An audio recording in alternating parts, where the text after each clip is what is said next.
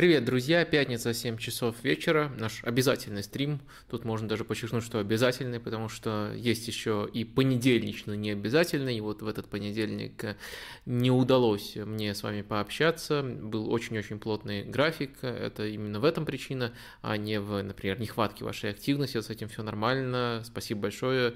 Каждая такая инициатива с моей стороны, каждый дополнительный выход э, в эфир в понедельник очень широко вами поддерживается. Тут могу вас только благодарить. Ну, сегодня на самом деле, может быть, кому-то было бы логично сделать шестичасовой стрим, учитывая, что в понедельник не было, но намерение все-таки обратное.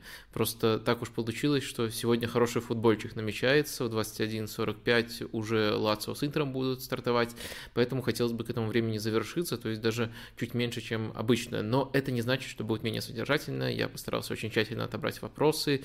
Да, тщательный отбор вопросов предполагает, что кому-то может быть обидно, что какой-то вопросик не попадет. Э, да, поменьше дублирующих э, предыдущие стримы вопросы, так что, если что, посмотрите некоторые темы, которые актуальны не только вот э, сейчас, но последние несколько недель уже были раскрыты. И просто-напросто много всего вышло в последнее время. Это и отдельный текст про Казимира, это и выпуск подкаста про стартапы, это и мой поход в... Это Англия, подкаст на канале у Тимура Журавеля. Там там, э, по сути, старт АПЛ раскрыт. Э, ну и еще отдельный выпуск, это пока не вышел, он пока еще не вышел, э, про Арсенал в коммент-шоу тоже записали. В общем, много всего уже вышло, много всего еще грядет в ближайшее время. Ну и поэтому какие-то темы можно развести с, с, со стримом, и они просто уже в, в других местах эм, раскрыты. В общем, попытаемся сегодня в таком формате все построить. Я напоминаю, что любая активность с вашей стороны стороны э, категорически приветствуется. Это и подписки, активность в чате, и, конечно же, лайки к этому стриму тоже обязательно ставьте. Начнем мы, вот как раз пока народ собирается, с э, чего-то вроде возврата долгов, потому что э, в понедельник обычно я делюсь с вами впечатлениями, там топ-7, 5 или 10 впечатлений от того, что было сыграно в выходные. Сейчас, конечно, это не так актуально вспоминать выходные, но все-таки 5 прямо самых-самых ярких вещей, о которых я хотел бы сказать, даже не столько ярких, а рандомных вещей, вот вещей, которые просто меня зацепили, показались э, где-то забавными, где-то недооцененными, а где-то просто такими, мимо которых я пройти не могу. Вот э, в таком формате давайте начнем, и как раз вот люди соберутся, и уже будут у нас более традиционные активности. Главное из которых, конечно же, это жеребьевка Лиги Чемпионов. Думаю, в формате стрима вот пройтись абсолютно по каждой группе, там, пускай где-то это будет немножко банально, но все-таки сказать, э, кто фаворит, э, кто, от кого ждать некоторых сюрпризов, мне кажется, это будет самое то в формате стрима. А, давайте тогда начнем с вот этого рандомного топа впечатлений еще от прошлых выходных, которые я вам задолжал. На пятом месте у меня я думаю, многие будут критиковать, но все-таки матч внезапно «Зенита» против «Торпеда». А, потому что это самая доминантная игра в истории РПЛ. Да, понятное дело, он таким получился просто потому, что «Зенит» намного сильнее и долго не мог забить, и поэтому там невероятные показатели по ударам, XG, владению, вообще по всему. Но если вы любите вот такие извращения, такие аномальные рисунки матча, Э, радикальный в одну сторону, когда автобус против владения, и еще, может быть, э, любите Лионеля Месси, ну, просто у «Зенита» теперь есть свой Лионель Месси, это Малком, от него команда примерно зависит в такой же степени, в которой Барселона на поздних этапах зависела от Месси, это проявляться особенно ярко начало после, после травмы Клаудиньо. И вот если вам все эти элементы близки, можно посмотреть вот этот матч. Ну, по крайней мере, как явление, которое нужно выделить, э, я посчитал его достаточно интересным, чтобы об этом упомянуть. На четвертое место, в этот раз действительно по местам я решил все-таки расставить, на четвертом месте у нас будет э, магия Ансуфати. А, ну, я уже э, транслировал, скажем так, мнение, которое изначально еще озвучил Гоша Кадзаев в нашем выпуске про стартапы, что Ансу Фати это вообще самый сильный атакующий игрок Барселоны. Под атакующим, понятное дело, подразумевается и Усман Дембеле, и Роберт Левандовский, и Эбамиянг. И вот если Ансу Фати здоров, то то, что он умеет делать, те нестандартные действия и просто его уровень таланта, уровень потенциала, это, конечно, просто вау, и он вышел против Соседа команды и показал настоящую магию. Это было очень ярко, и мне кажется, в этом сочеталось э, и тактическое великолепие, то есть то, насколько он интеллектуально играет, или банально то, сколько ролей он успел закрыть э, за короткое время. То есть он вышел и играл в атакующей тройке, потом он какое-то время поиграл латераля, потому что у Барселоны была схема с тремя центральными защитниками, это тоже еще стоит отдельно упомянуть. И э, дальше он снова уже в другой схеме, в атакующую тройку а, вернулся. Это на, самом деле разные схемы и разный набор функций, и, очень короткий отрезок временной, и везде он здорово все трактовал, ну и конкретные эпизоды, как он открывается, как он принимает решения. Это, это, это, просто, это просто магия, и его действительно не хватало. Действительно не хватало, очень много он в последнее время травмируется, хочется пожелать ему здоровья. Но с темы Барсы пока соскакивать не будем, а, потому что Второй момент, о котором хотелось бы сказать, это то, что Барса относительно того, что мы видели в прошлом сезоне при Хави, и относительно того, что мы видели в первом туре, э, значительно поменяла свою схему. А, давайте тут оттолкнемся от одного вопроса, где неплохо эта тема раскрывается. А, вот так этот вопрос звучит. Игра Дембеле и Бальде, играющих э, по всей бровке, меня удивила.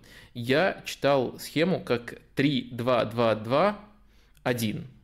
И плюс 2 и эти два по всей бровке, подключающиеся в любой из линий.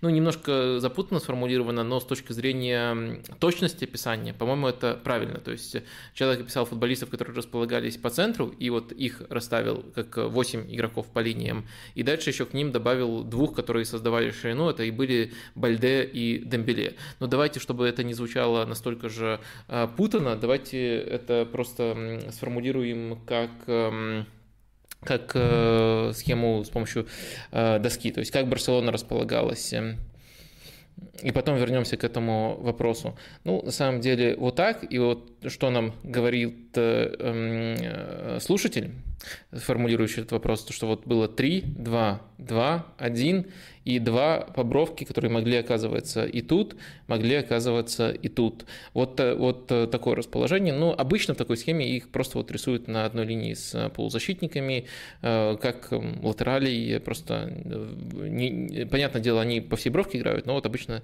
изображают так и записывают, следовательно, как 3, 4, 2, 1, ну, либо тройку тоже как цельное явление записывают. Вот с такой схемой Барселона в этом матче сыграла, ну, следовательно, из этого следует вопрос. Снова возвращаемся к тому, что, что, что, что спрашивается. Насколько эта схема сможет стать рабочей и постоянной, или это эксперимент гения? Так и сформулировано. Это не я так называю Хави, хотя я с этим спорить не рискну. А какие способности каких игроков эта формация маскирует? Какие слабые места, которыми могут воспользоваться соперники? А, Все просто. Вот мы вроде как описали э, схему Барселоны, а дальше у меня есть достаточно радикальное предположение, по поводу, по поводу того, для чего она использовалась и насколько она работоспособна в долгосрочной перспективе.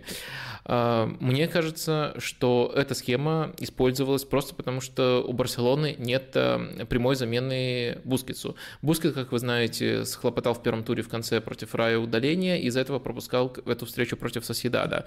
А, и Хави, понимая, что прямой замены действительно у Барселоны нет, понимая, что награждать Франки де Йонга этими функциями, это не то, что не, не, не то, что может по-настоящему эффективно сработать, попытался таким образом разобраться. То есть можно дальше углубиться в эффективность этой схемы, и, честно говоря, несмотря на разгромный счет, мне кажется, очень многие элементы не особенно работали, и большую часть матча Соседат не особо уступал Барселоне, и мог э, этот матч абсолютно по другому сценарию пойти, и Барселона смогла по-настоящему вскрыть соперника только после того, как э, Хави пошел в банк потому что после а, одной из порций его замен на позициях латерали играли Рафини на одном фланге, а на другом Дембеле. И это, конечно, очень открытая конструкция, и немножко повезло, что Барселона абсолютно сразу это трансформировала в гол. Если бы пришлось таким образом играть по-настоящему долго, я думаю, могли бы возникнуть э,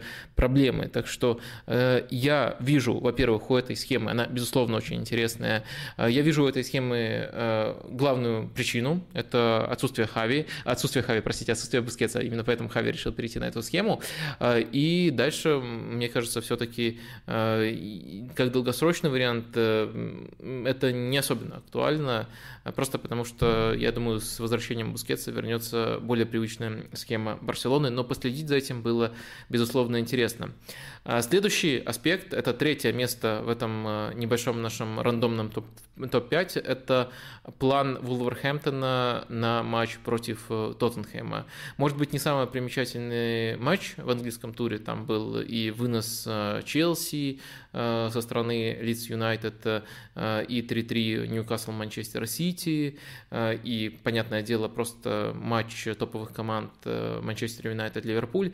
Но эти вещи, на самом деле, как раз в подкасте, это Англия, уже мною обсуждались, и просто без меня их уже обсосали со всех сторон. А вот это, мне кажется, немножко проигнорировали. А ведь Бруно Лажи очень интересную штуку попробовал. И я думаю, что большую часть это... Я думаю, что большую часть этого матча Вулверхэмптон играл просто-напросто лучше Тоттенхэма. И Косвенно а, после матчевой оценки Антонио Конте тоже об этом говорят. То есть нельзя сказать, что он совсем критиковал свою команду, он скорее ее хвалил, но хвалил за эффективность, а не за то, что они соперника по-настоящему переиграли. Это, это, в этом отношении в плане качества игры он, наоборот, был достаточно а, критичен. А, для того, чтобы таким образом сыграть против Тоттенхэма, Бруно Лажи придумал гибридную схему, которая очень здорово сочетает то, что было раньше, у э, Вулверхэмптона и то, что уже появляется сейчас. Я напомню, что с этого сезона Вулверхэмптон переходит на четверку защитников, а, но без мяча мы наблюдали в этом матче э, вот такое построение, э, то есть 3-5-2. И интересная особенность э, – это Педро Нето, который играл на позиции латерали, когда команда оборонялась. То есть обычно это игрок атакующей тройки. Его вот как раз даже Арсенал хочет купить. Мне кажется, у нас на этой позиции уже перебор, но это яркий, очень тонкий, яркий атакующий игрок, и он, как правило, выходит в атакующей тройке, но тут его разместили на этой этой позиции. А, и, следовательно, правого центрального защитника играл Хони, который может играть право, просто правого защитника. А, следовательно, без мяча команда таким образом сдерживала Тоттенхэм. Но а, и еще были дополнительные выдвижения Дендонкера. То есть, если нужно, он мог э, вот так трансформировать схему. То есть, может быть, даже тут тройной гибрид можно усмотреть. Но в любом случае важно не то, сколько там можно увидеть отдельных схем, а то, насколько эффективно и своевременно команда перестраивалась. И в этом отношении Вулфс очень понравился. Они, как мне кажется, даже пытались играть первым номером против Тоттенхэма. Ну и понятное дело, что когда команда атаковала, они уже переходили на более привычные принципы, то есть это 4-3-3, Нету перемещаясь на эту позицию. Хони умеренно, но все-таки атаку поддерживает. Э, Айтнури на другом фланге вообще может очень смело ее поддерживать. Э, и мы уже просто стандартные 4-3-3 в атаке наблюдали от э, Вулверхэмптона, и тоже, мне кажется, этим они очень много проблем Тоттенхэму составляли. Вот такой э, гибридный и, на мой взгляд, скорее сработавший, чем не сработавший план мы наблюдали у Вулверхэмптона. Из-за того, что матч завершился 1-0, мне кажется, это могли многие, простите, это могли многие упустить. И сам матч не посмотреть, э, и Вулверхэмптон не похвалить, хотя в этом матче, мне кажется, в тактическом плане они были очень интересными. Э, на втором месте э, у меня будет эм, Леон. Леон который разгромно 4-1 победил. Это было еще в пятницу, то есть уже ровненькая неделя прошла с этого момента. Но я бы хотел не по одному матчу даже, а в целом структурное сходство Леона на стартовом этапе этого сезона с тем, что мы видели в Арсенале э, в прошлом сезоне. То есть очень-очень э, э, похожие трансформации мы наблюдаем. Давайте выставим схему. Стартовая у них 4-2-3-1. Э, вот таким образом можно расположить футболистов Леона. И дальше вот, ну, роли – это ну, практически калька с того, что мы видим у Арсенала. Может быть, поэтому так легко и уверенно адаптировался Александр Леказет. Он играет нападающего. Дальше у нас есть Пакета. Который э, играет в правом полуфланге очень часто, то есть в роли Эдегора. Тут с ним активно взаимодействует и очень ярко в этой встрече себя проявил э, Тете из Шахтера, который перешел.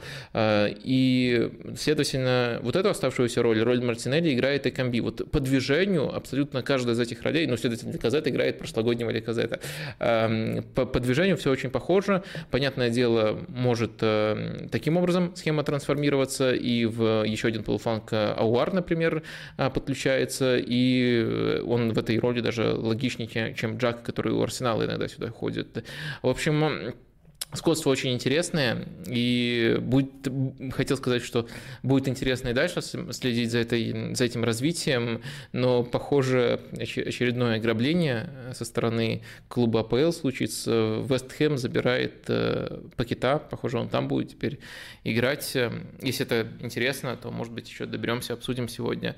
А так вот, э, по крайней мере, сразу после выходных мне было, был очень интересен рисунок игры, а сейчас вот он немножко испорчен испорчен. И, наконец, э, первое место в этом э, немножко символическом э, рейтинге занимает Милан. Как и положено, 10 тысяч метров над уровнем результатов, потому что Милан сыграл в ничью с Аталантой, но во многих отношениях это был самый удивительный и самый интересный. В данном случае я пытаюсь подбирать такие слова, которые не равняются там сильный, мощный.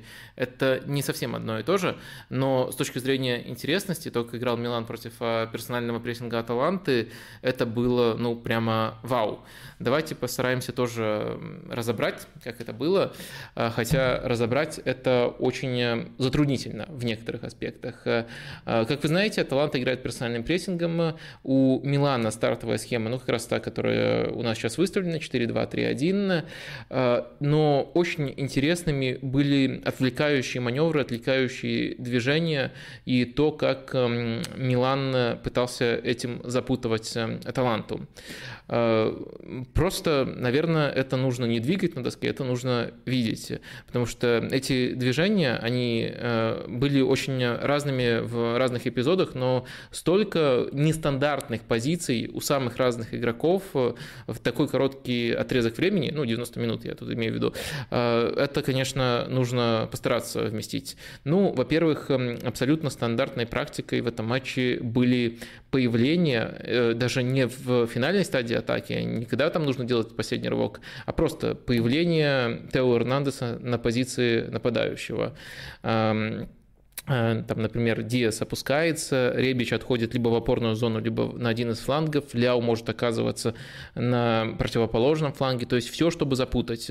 Э, наверное, если брать э, какой-то ориентир, от которого Милан не отходил, потому что, ну, вряд ли Пиоли мог сказать, ребята, сегодня просто двигаемся хаотично, забейте там на все схемы, это все фигня. Вот правильно там в комментариях на sports.ru люди пишут, что схему вообще в мусорку надо выкинуть. Наверное, вот Пиоли или не мог так сказать. Э, и некоторые ориентиры э, в рамках э, принципов у Милана были. Один из этих ориентиров заключался в том, что все-таки нужно, понятное дело, стараться соблюдать ширину в атаке, и должны на своей половине поля оставаться два центральных защитника, вот их позиции все-таки, все-таки были фиксированы в этом матче, и один из опорников. Но интересно, что даже, что, что даже Тонали и Бенасер, вот кто именно из этих опорников остается, а кто делает рывок до штрафной, а кто-то из них постоянно делал рывки до штрафной, то есть это практически постоянная роль, опорник делает рывок до штрафной, а Диас, наоборот, опускается, Ребич тоже может быть абсолютно в разной зоне, то есть эм, это, надеюсь, я все-таки понятно описываю, насколько это можно описать, но это действительно была максимально гибкая схема, в русском, может быть, эм, может быть, даже нет э, э, прямо идеального слова, но вот когда речь идет э, об обсуждении тактики на английском языке, есть идеальное слово, это fluid. Вот называется, называется именно таким образом, насколько Э, вариативно, свободно и гармонично двигаются игроки. Вот таким образом это можно описать. И тут э, задумка была, конечно, в том, чтобы э, вскрывать персональный прессинг таланты. И сказать, что это неинтересно было, ну просто невозможно. Это один из самых интересных матчей, один из самых интересных замыслов, которые я наблюдал в этом сезоне. Но описав этот замысел, наверное, нужно разобрать его и плюсы, и минусы. Плюс плюс заключался в том, что Милан запутал, действительно запутал прессинг Аталанты. И Аталанта в этом матче полноценно прессинговать не могла. Гол, который они забили, там великолепно Малиновский, великолепно или Фирмина, можно и так, и так говорить, в его случае а, положил из-за пределов штрафной, но гол не вытекал из хода матча, Милан играл интереснее, Милан играл лучше. Самое главное, Аталанта не могла играть в свой футбол. Аталанта не прессинговала так, как она это обычно делает. И э, очень, по-моему, тут показательно, и это проявлялось не только после того, как Милан пропустил первым, это проявлялось на протяжении всего матча, владение в этом матче. Обычно мы наблюдаем в матчах Милана против э, Аталанты владение как минимум 60 на 40 в пользу Аталанты. Были матчи, где это доходило даже до 70 на 30. А, но в этом матче Милан смог забрать себе мяч. Я думаю, что э, ключевой момент, почему они смогли сделать, это именно, почему они смогли это сделать, это именно то, как они запутали прессинг Аталанты и вынудили, по сути, Аталанту от этого прессинга отказываться. А, второй момент э, уже скорее негативный, поскольку Милан сыграл интересно, но я не могу сказать, что по моменту моментам Милан уничтожал соперника и в этом матче буквально доминировал. Да, по-моему, был лучше, интереснее таланты, но не доминировал вот, э, так, как мы привыкли это слово понимать. Эм, второй момент – это все-таки вот то, что это движение, при том, что оно дало Милану инициативу и лишило Аталанту их важного оружия, лишило Аталанту прессинга. Это движение оно не было на 100%, на 100% гармоничным, и иногда вот в этих очень запутанных и очень необычных рывках э, футболисты Милана практически сталкивались и еще в придачу ко всему дублировали немного друг друга. То есть это не, понятное дело, что э, это полезно для того, чтобы путать и соперника, но э, это немножко избивало и собственную структуру, и из-за этого Милану было уже тяжелее непосредственно создавать моменты. А вот захватить инициативу в первой стадии это получалось, создавать не получалось. Ну и, наверное, отдельно а, порадуюсь. Э, а, вот, кстати, я, я думаю, болельщики Милана, с которыми нас история не поверят, но я прямо немножко даже вскочил от гола Милана в этом матче, потому что его забил Бенасер. Бенасер, мне кажется, ну, понятное дело, у него арсенальское, арсенальское прошлое, и в целом мне симпатичен но в этом матче он э, заслужил, по-моему, был просто э, феноменален. Э, и вообще на старте сезона очень здорово раскрывается. Надеюсь, он сможет этот уровень удержать. В общем, Милан получает такое вот такое символическое первое место. И в придачу к этому есть еще дополнительный вопрос про Милан или даже комплекс вопросов, который уместнее всего обсудить именно в этом пункте. А, не пришла ли пора снова похвалить Милан? Да, пришла, вот хвалим как раз. А, а, и э, дальше такие вот наблюдения э, приводятся. Супер подвижный центр поля, согласен, э, как раз можно будет свериться, может быть, я что-то забыл. Большая свобода у Браима Диаса, постоянное смещение на правый фланг. Этот про Браима Диаса.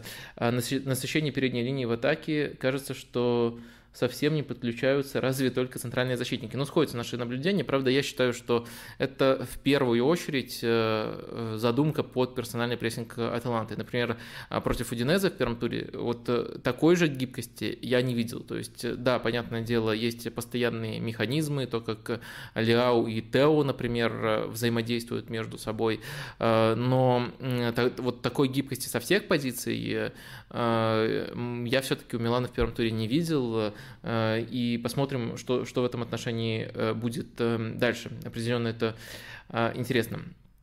А, дальше э, вопросы непосредственно уже после впечатлений. Чем Мессиас в старте предпочтительнее Санемакерса? У меня на этот вопрос э, нет э, ответа. Ну, вернее, есть немножко... Во-первых, у меня есть предпочтение, мне больше нравится Санемакерс, а во-вторых, есть очевидное, очевидное наблюдение, что они очень разные. Мессиас смещается с мячом под левой ногой и может таким образом нести угрозу в атаке. Салимакерс, э, если нужно нести угрозу в атаке, это вообще не его лучшее качество, но он тогда играет как чисто вингер, и э, в первую очередь он хорош в обороне. То есть это два разных варианта. Э, Мессиас более смелый, более атакующий, Салимакерс более надежный, например, если нужно уравновесить очень открытый противоположный фланг. Как, на ваш взгляд, должна выглядеть оптимальная атака Милана, когда все здоровы? Ух, э, э, сложный вопрос, э, и я еще раз акцентирую внимание, что спрашивается, на мой взгляд, я не навязываю это мнение, но если все здоровы и все находятся в форме, то я думаю, это Жиру в качестве нападающего. Брайм Диас находится под ним, то есть я знаю, что это, наверное, больше вообще споров от болельщиков вызовет, но я, я считаю, что он лучше на эту, на эту позицию и в плане работоспособности, и в плане креативности, которую он когда в форме может предоставлять. И Салимакерс на правом фланге, ну и, следовательно, слева Ляо. Опять же, когда в форме, к нему вопросов мало, ну, разве только по части обороны. А так э, он может в одиночку тащить э, в некоторых матчах свою команду. Э, двигаемся дальше. Станет ли возможный уход Ляо серьезной потерей, учитывая его небрежность в обороне? Да, ну вот это я тоже упомянул только что. Ну, честно говоря, я думаю, что без замены станет. Если Милан сможет э, хоть как-то компенсировать эту потерю похожим по типажу футболистам, э, который составит, э, ну, хотя бы на какую-то пропорцию такую же химию с Тео Эрнандесом на этом фланге, который такие же взаимодействия наладит с ним, то, может быть, можно за счет такой рокировки, учитывая, что сейчас, наверное, если Ляо будет продавать, то это под 100 миллионов. Э, он сейчас э, на пике с точки зрения э, возможного спроса. То есть, мне кажется, если есть кем заменить, хотя бы, хотя бы по набору качеств игрок на примете у Милана, то можно сейчас эту карту разыграть, и я думаю, как команда стать сильнее. Э, может быть, это непопулярное мнение, но мне так действительно кажется. Но если просто он уходит и никакой замены не возникает, то, конечно, это сильно ослабит Милан. Ну и последний вопрос про ожидания. Наверное, давайте к нему перейдем уже поближе к той точке, когда мы будем обсуждать просто жеребьевку Лиги Чемпионов. Что ж, э, до этой темы нам еще предстоит добраться. А пока э, я еще возьму порцию вопросов на разные темы которую я запихнул в рубрику одной строкой. Ну, на самом деле, это не одной строкой, это одной мыслью. Ответы на, на, на эти вопросы будут короткие. Вот это главное в этих э, вопросах. Есть категория таких вопросов, поэтому давайте по ним коротко пройдемся, а дальше перейдем непосредственно к общению с чатиком. Вопрос про РПЛ. Как вам игра на Иле Умярова за «Спартак»? После матча с «Динамо» он получил вагон критики. А мне, наоборот, кажется, что именно такой футболист сейчас необходим «Спартаку» по своему, э, по своему набору функционала. А мне тоже так кажется. Э, мне на самом деле кажется, что он э, еще со времен назначения Ваноли э, здорово себя показывает. Очень большая разница у Мярова, когда есть какая-то структура, есть достаточное количество вариантов для того, чтобы играть в пас, и когда этого нету. То есть как структурный футболист он очень хороший, и думаю, что сейчас он находится в нужных условиях, и одна ошибка не должна это перечеркивать. Даже в этом матче он играл хорошо, кстати. А, Вадим, можно несколько слов об уровне и перспективах украинских проспектов, именно проспектов, Мудрики и Забарном. А, про Забарного несколько раз говорил, я считаю, что учитывая возраст, сочетание качеств, он, во-первых, очень здорово подходит под то, что требуется от современного центрального защитника, во-вторых, может оказаться даже напрямую в каком-то топ-клубе. Например, упоминался активно Челси. Вполне было бы интересно уже сейчас там посмотреть на него. Ну, может быть, он предпочтет путь более умеренный и сначала перейдет в команду попроще, но потенциал у него постепенно, безусловно, э, подводит его именно вот к такому уровню. Настолько высоко я его оцениваю. Э, Мудрик э, интересный футболист. Мне он нравится, как, как, как мне, мне нравится, как футболист, который очень здорово оснащен технически, который открывается классно в зоне десятки. Думаю тоже, думаю тоже, что эм, что он может далеко пойти, но э, все-таки, э, все-таки мне кажется, что его первый клуб э, как раз-таки должен быть попроще, то есть клуб, где на него будут активно играть, но все-таки середняк. В идеале это может быть клуб клуб именно стильный, из, из, стильный, не топовый клуб из одной из пяти топовых лиг. Вот так вот правильно будет сформулировать. Вот может быть Леон, хотя со стороны Леона это будет уже второе ограбление Шахтера. То есть команда АПЛ грабит Леон, а потом Леон приходит и грабит Шахтер. Ну, вот просто Пакета уходит из Леона, это уже практически подтверждено. И вот э, мне кажется, в этой роли, например, можно было бы, э, в эту роль можно было бы интегрировать э, Мудрика. Но и у того, и другого высокий потенциал. Относительно, скажем так, своей уникальности для своей позиции Забарного я оцениваю выше. А, следующий вот такой простой вопрос. За кого будете болеть? Эм, за Ницу, Рэмзи и Пепе или за Марсель Товарыша, Гендузи, Калашинаса и Санчеса? Тут очень просто, конечно, за Ницу Рэмзи. Все остальные фамилии абсолютно пофигу. Тем более некоторые из них э, с таким душком для болельщика Арсенала. Но вот скажите, зачем болельщику Арсенала любить Гиндузи, Санчеса? Ну, Санчеса еще ладно, есть хорошие воспоминания, но все-таки как он ушел, это не круто. И тем более Калашинаца. Эм, в общем, э, тут однозначный ответ. Рэмзи, конечно. Ницца и Рэмзи. Вадим, такой вопрос. Футбол меняется, олдскульный футбол 90-х и нулевых, без заморочек, э, на тактику и стратегию, сменился тики-такой, гвардиолой и появлением тактических гиков. Но после появился прессинг, э, общеко... э, прессинг интенсивный и общекомандный. Не кажется ли вам, что стиль Барсы устарел или же ДНК Барсы еще жизнеспособна? А, это зависит просто от э, того, что понимать под стилем Барсы. То есть, э, да, можно сказать, что раньше и э, прессинг, и владение были в стиле Барса еще при Гвардиоле, но э, владение было на первом плане. Э, сейчас э, все немножко уравновесилось, и, может быть, даже у прессинга есть некоторый приоритет. Но э, тот же Гвардиола очень легко сохраняет верность исконно барселонским принципам и адаптируется к этому времени. Так что все зависит от того, что конкретно понимать по стилям Барса. Думаю, с минимальными адаптациями он вполне может быть э, уместен и жизнеспособен даже сейчас. Пара вопросов про Тоттенхэм. Уж извините, так и поясняется. А, во-первых, в чем причина такой слабой игры Сона на старте? Помнится, вы говорили, что котируется, котируете Кулусевский выше, несмотря на то, что кореец много забивал, но сейчас он играет э, ниже своей обычной минимальной планки. Все идет к тому, что Ришард Дисон может получить шанс на его позиции. А, ну, тут нужно учитывать, что против Сона было применено несколько спецпланов, а, главный из которых это, конечно, специальная игра Риса Джеймса по нему в матче против Челси. А, это нельзя не учитывать, и все-таки нужно понимать, что эти размены, они иногда помогали и Тоттенхэму, но косвенно. Помогали за счет того, как, как, как именно Сон уводил этих футболистов, просто он сам из-за этого менее ярко играл.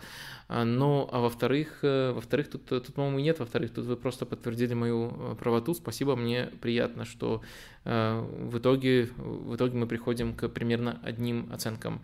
Но этот момент просто надо учитывать, а в остальном я с оценками согласен. Каков, э, каков, на ваш взгляд, истинный уровень Хейберга?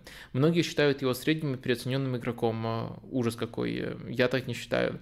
Да и мне кажется странным, что заполучив такого сильного игрока, как Ив Бесума, Конте продолжает так сильно доверять датчанину, который великолепен без мяча, но довольно медлителен и посредственен к мячом.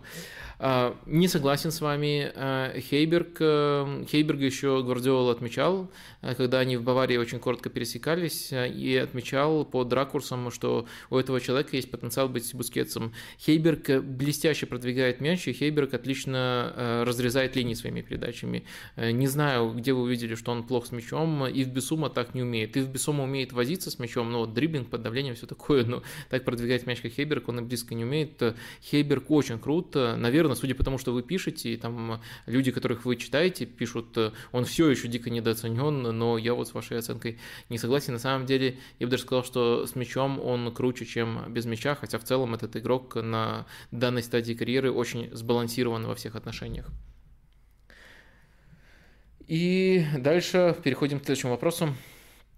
Э, и тут даже два вопроса, но я могу одним словом на них ответить. Почему Арсенал и кто для вас величайший игрок в истории футбола? Для меня Роналдиньо, а для вас? Берком. Это на два вопроса ответ. Далее, э, еще один вот вопрос в этой э, рубрике коротких ответов. Сами-то вопросы не обязаны быть короткими. Э, он звучит так. В Наполе собрались Асимхен, Лосана и у нас, и собрались еще раньше, и к ним в дополнение сейчас закупили Кварацхелию, Распадори и Симеоне, не считая еще кучи игроков из молодежки и Ориента. А, в связи с этим возникает вопрос, какой ты видишь оптимальную атаку Наполи в этом сезоне, если Спалетти и дальше продолжит играть по 4-3-3. А, тут э, я э, могу сформулировать достаточно четкий ответ. Это э, Хвича на левом фланге, Асимхен в центре и Лосанна справа. Я думаю, несмотря на то, что очень много футболистов появилось, на самом деле, пожалуй, только этот трио дает по-настоящему сбалансированный рисунок. Вот это интересно проверить на дистанции. Мне кажется, что, может быть, многие из этих футболистов, которые вот не вписываются в этот основной рисунок, будут не так уж эффективны и слишком многое будут у системы отнимать. Но это чисто гипотеза, вот как раз проверим на протяжении всего сезона. А, следующий вопрос. Хотел спросить, что вы думаете о теории 7 лет Юргена Клопа и с Майнцем, и с Боруссией, и сейчас, конечно, на очень маленьком отрезке, но все же с Ливерпулем тоже присутствует регресс. Понятное дело, что тут можно и про травмы сказать, э, и что Клоп понимает особенности своей схемы, и далеко не первый год у него такие проблемы. Как вы считаете, это все спекуляции, или Клоп просто в очередной раз э, забывает, и у него не получается постелить соломинки, и действительно в его системе есть момент накопленной усталости. А тут э, важно отметить несколько вещей. Ну, во-первых, э, как и любое суеверие, это тотальный бред. А, во-вторых, э, это очень странная планка для оценки тренеров, то есть Клоп мы оцениваем как проклятие 7 лет или там теория 7 лет, а большинство тренеров до 7 лет просто не доходит ни в одном клубе, и поэтому не с кем, честно говоря, сравнить. Ну и в-третьих, мне кажется, если бы, допустим, Клоп Клоп, э, допустим, два года назад, когда тоже была невероятная эпидемия травмы, Ливерпуля по его планкам был неудачный, по его планке был неудачный он решил бы уйти, но тогда все говорили про пять лет. Ну, то есть это очень жесткая подгонка, за этим, мне кажется, ничего не стоит. Э, э, проблемы на старте этого сезона обсуждались отдельно, и мне не кажется, что они какие-то, ну, понятное дело, травм очень много, это проблема, которая не решается всю секунду, но мне не кажется, что они настолько глобальные и структурные, чтобы говорить там вот об уходе и конце эпохи. А, в общем, а, не разделяю я это мнение. Следующий вопрос. Каким образом Мюллер не, попадает в топ-3 в топ-30 на золотой мяч, лучший ассистент за последние 6 лет, и его так игнорит. У него под 40 э, э, плюс по гол плюс пас за прошлом сезоне, в прошлом было также, бьет рекорды по ассистам за сезон, трофей, трофей вообще молчу, колоссальное влияние на игру, огромная польза в каждом матче. По сути, тренер на поле, наставник, душа команды. Почему, его, почему это не ценится и не ставится в приоритет?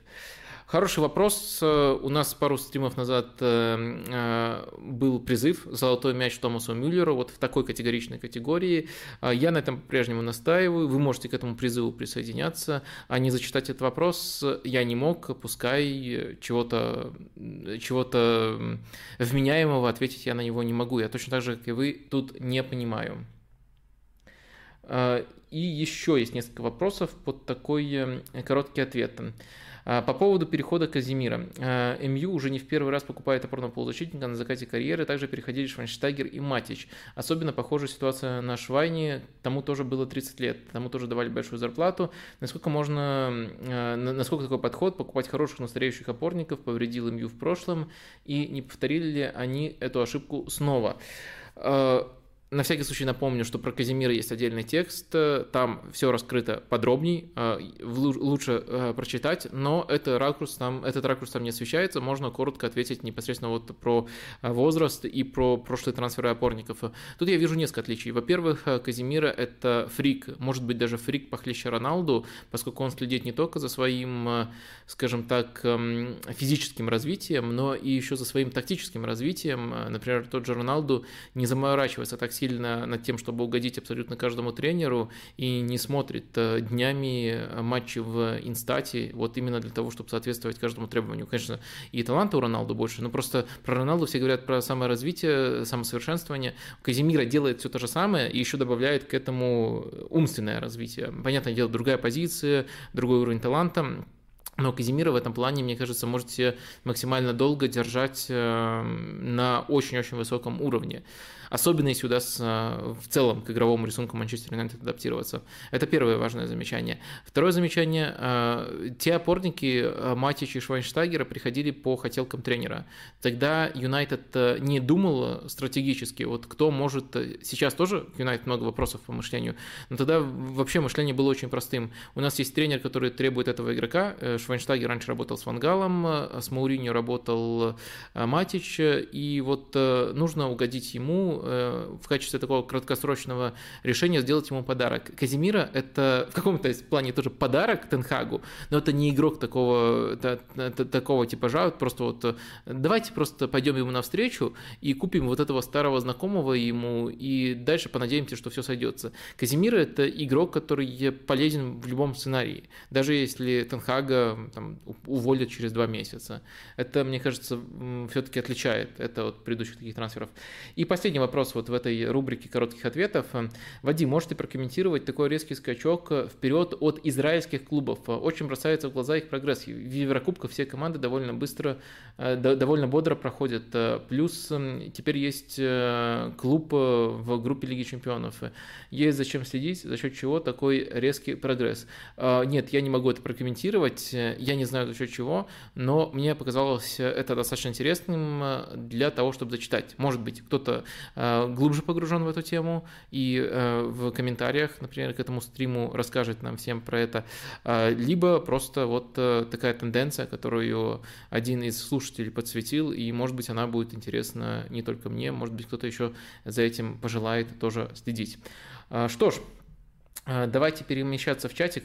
670 человек смотрят, я считаю, активная, а, отличная активность а, для вечера пятницы, но вот лайков пока у нас поменьше, 290. Обычно я прошу подровнять эти, эти, эти значения, чтобы количество смотрящих хотя бы примерно соответствовало количеству лайков, а тут еще люди приходят, уходят, так что оно может даже превысить количество зрителей в моменте. В общем, проявите активность, если вам нравится этот формат, то можете и подписаться на канал, и вот э, поставить еще лайков, это все способствует продвижению канала. А мы перемещаемся в чатик, где ваши э, вопросы э, и будем по себе на них отвечать.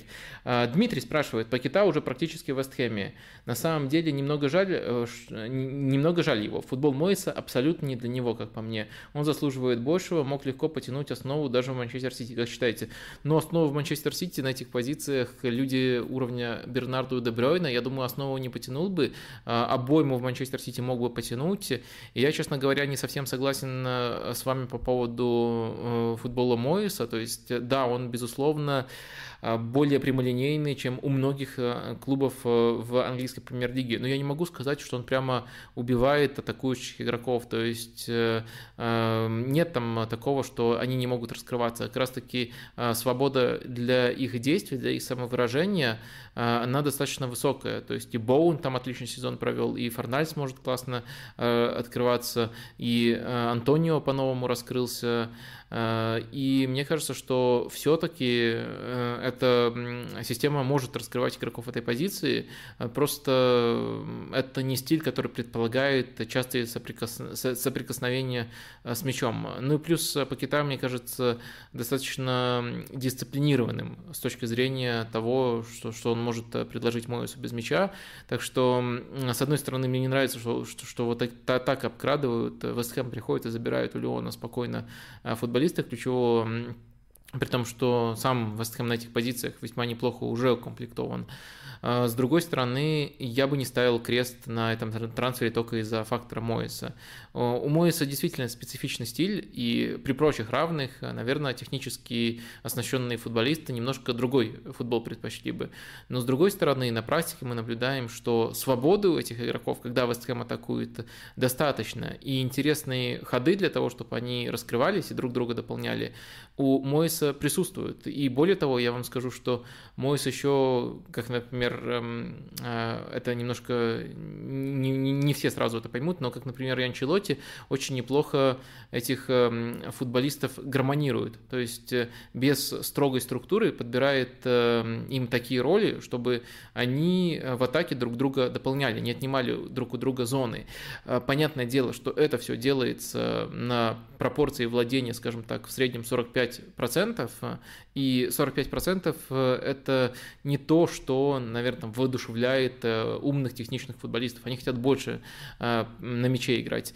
Но в целом, мне кажется, эта система не убивает уж точно атакующие таланты, а, наоборот э, дает некоторые другие нестандартные элементы для того, чтобы они раскрывались. Так что вот в этом моменте я не совсем с вами соглашусь. Следующий вопрос. Роналдо в Наполе, Асимхен в МЮ, Наполи пятое, шестое место, Арсенал четвертое, э, МЮ четвертое после Арсенала и вопросик стоит. Э, ну, тут очень запутанно. И если бы я не прочитал какую-то вот совсем жесткую новость перед началом этого стрима, я, я бы даже не понял, о чем речь. Но я на всякий случай э, поясню, если кто-то вдруг это пропустил. Э, слух. Пока, кажется, это просто желтым, безумным слухом сегодня появился о том, что за 100 плюс миллионов э, Асимхен перейдет в Манчестер Юнайтед, э, а Наполе затребует в обратную аренду Криштиану Роналду и Криштиану Роналду еще при этом Манчестер Юнайтед будет выплачивать всю его зарплату. Вот такие условия, ну, это, это, это, это выглядит просто безумием, чисто посмеяться, как мне кажется. Но, видимо, люди в чате тоже решили немножко посмеяться.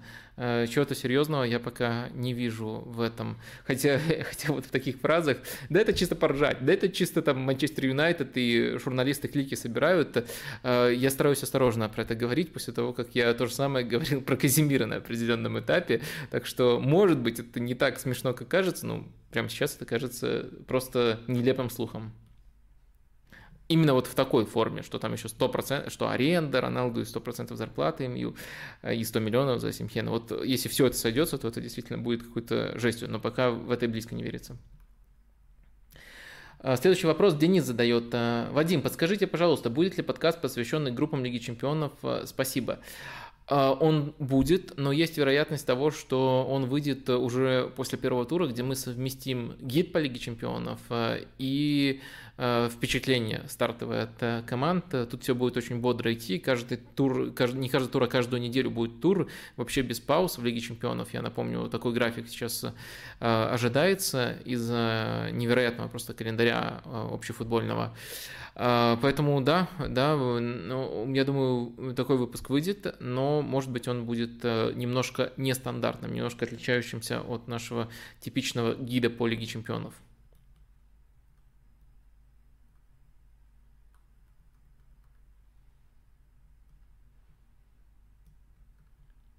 Микель Артета э, спрашивает, кого бы ты хотел видеть на правом фланге после ухода Пепе? Если никого не купят, справится ли Маркинес или Нельсон? Ну, там Букая Сака есть, и это, конечно же, номер один на эту позицию. А, во-первых, еще, если мы ищем такую достаточно прямую замену, а, именно Саки, потому что, ну, смысл сказать замену Пепе, когда он и так очень мало, мало играл. Есть еще Фабио Виера. А вот его, безусловно, надо еще рассматривать э, на эту позицию, именно по набору качеств. Он тоже левша, он тоже любит э, резать угол так, как это делает Сака, можно рассматривать его. В остальном, очень хотелось бы мне, чтобы больше времени получил Рис Нельсон, э, пока, э, мне кажется, он в Арсенале себя полностью не реализует, но его потенциал, то, что он показывал даже на взрослом уровне в других клубах, э, заслуживает того, чтобы ему дать еще один шанс. И он немножко в другом отношении, но я думаю, тоже мог бы эту роль подтянуть, потому что самое главное там это держать ширину и комбинировать с э, Эдегуром. Я думаю, что он чуть больше занимался бы удержанием ширины, чуть меньше комбинациями, но может быть, эта динамика тоже против некоторых соперников работала. Например, вместо того, чтобы смещаться в центр и комбинировать, вот давайте сейчас с доской, это, мне кажется, будет понятней, да, вот схема как раз таки арсенальская, тут вот на этой позиции нет Букая Саки по какой-то причине, выходит Нельсон, и мне кажется, вот он мог бы больше держать ширину, и вместо того, чтобы, как это делает Сака, там, разгоняться и комбинировать, он мог бы отвлекать соперников, и просто-напросто Эдегор получал бы больше пространства в опорной зоне и больше индивидуально созидал бы, но созидал бы не на ровном месте, не в трудных условиях, а за счет того, что Нельсон вот эту функцию выполняет. То есть это немножко другая динамика, но я думаю, он тоже может, может эту роль выполнять. Я упоминал, что есть серьезный интерес к Педрунету из Волверхэмптона. Мне этот футболист нравится, но за него под 50 миллионов требуют. И думаю, что это все-таки многовато за футболиста, которого рассматривают как вот дублера, ну, откровенно дублера для великолепного Букаешки, Сако.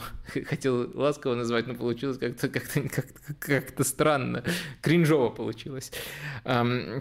В общем, э, э, мне кажется, такой расклад на этих позициях. Но, следовательно, мой ответ на ваш вопрос, э, я бы никого не покупал. Мне кажется, достаточно игроков у Арсенала для того, чтобы, для того, чтобы все тут работало. Вопросы про жеребьевку пока умышленно опускаю. Может быть, если они будут повторяться уже после того, как мы обсудим команды, пройдемся по каждой группе, может быть, после этого тогда я их э, озвучу. А пока э, дождитесь, скоро доберемся до этой темы.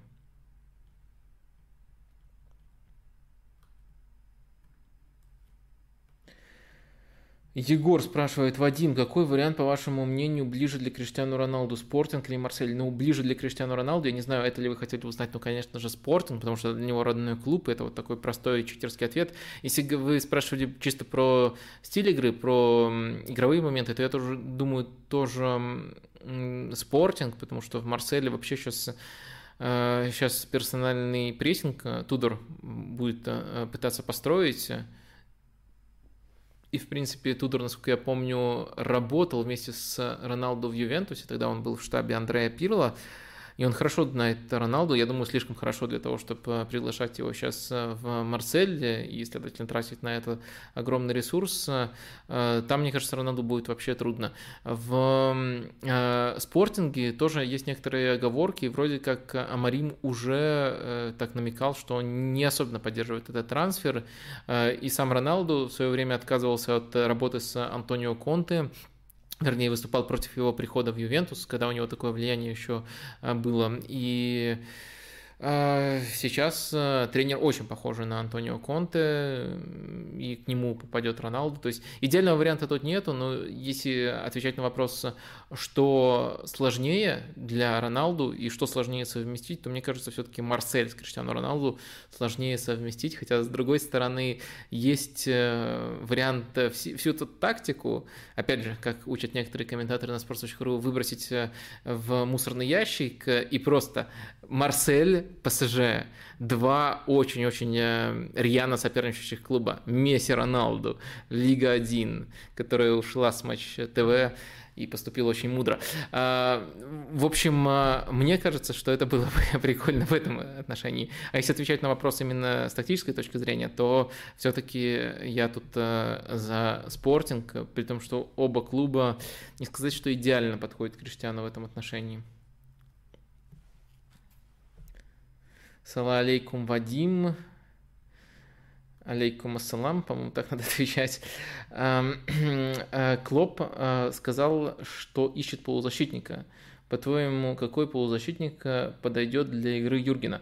Ну, он очень хитро сказал. Он сказал, что ищем полузащитника, потому что у нас оказалось, хотим, хотим купить полузащитника, потому что у нас больше травм, чем мы ожидали. То есть это ставит нас перед очень Э, странной дилеммой, какого полузащитника мы хотим э, купить э, в Ливерпуле.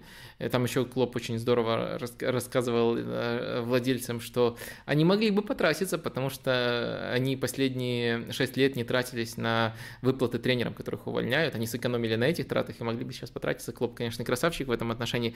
Так вот, его формулировка, то, что у нас больше травм, чем мы ожидали, поэтому нам нужен полузащитник, она двоякая двоякая. С одной стороны, она э, очень четко указывает на причину того, почему нужен полузащитник. То есть, э, если все здоровы, то Клоп своим набором игроков в полузащиту доволен. Из этой формулировки можно сделать вывод. Но с другой стороны, она все-таки сводится к тому, что сейчас полузащитник нужен. И вопрос, какого мы хотим полузащитника? Того, кто будет дублером для этих футболистов, когда все здоровы, либо того, кто ну вот, будет прямо основной инвестицией и закроет позицию на, на годы вперед. А, тут, мне кажется, Тут, мне кажется, нужно в первую очередь на этот вопрос ответить, а дальше уже конкретные кандидатуры рассматривать. Ну, если совсем такой мечтательный вариант, то вот эм, и в слухах очень часто всплывает, и у нас на стриме это обсуждалось, э, по игровым качествам, конечно, э, подходит Джуд Беллингем. Очень было бы интересно за ним э, посмотреть в Ливерпуле, но в то же время это именно опция, которая игрок, который должен, большая инвестиция, игрок, который должен играть в старте если он э, переходит. Э, э, так что тут, тут, тут важно очень четко определить, как именно мы понимаем Клопа в данном случае.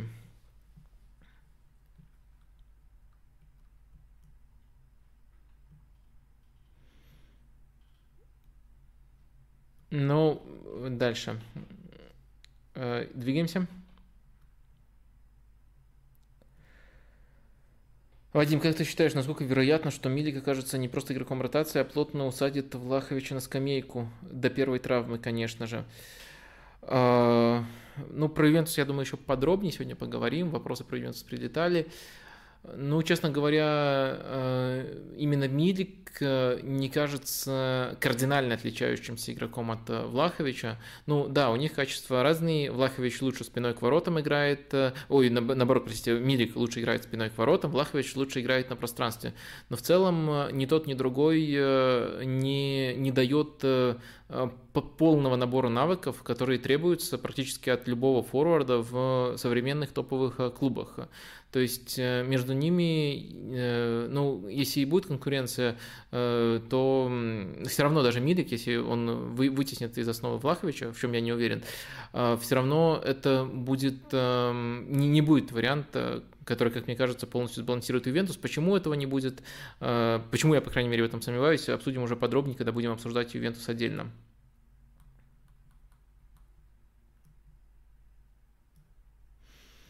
Не будет ли рациональная, в скобках, трансферная политика Ливерпуля стоить команде титула? А, этот вопрос предполагает, что у Ливерпуля вот прямо на полочке лежит титул.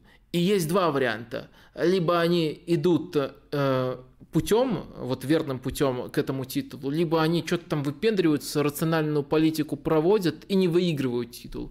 То есть вы считаете, что действительно такой расклад, что у Ливерпуля вот э, титул буквально в руках, и его тут нужно упустить, что Ливерпуль это самая богатая команда Англии, э, самая сильная команда Англии, и Ливерпуль только из-за того, что у них нет трансферов, может этот титул упустить.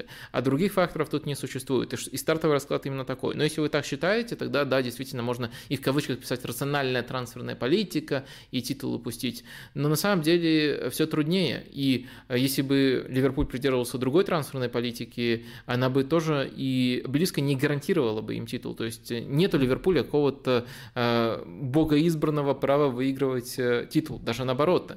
Э, победа в чемпионате для Ливерпуля будет прыжком выше головы. И в тот раз, когда они выиграли чемпионат, я вам напомню, они придерживались именно того, что вы сейчас называете рациональной трансферной политикой, я думаю, вы все-таки из-за кавычек э, троллите это понятие э, из-за того, что у Ливерпуля не очень много трансферов, а, а, но тогда они вообще не сделали трансферов в то окно. Э, так что это тоже повод задуматься и не сводить все к таким крайностям. Ну, а в данном случае даже, по-моему, какой-то немножко легкой манипуляции. Но это, если я правильно понял ваш э, вопрос.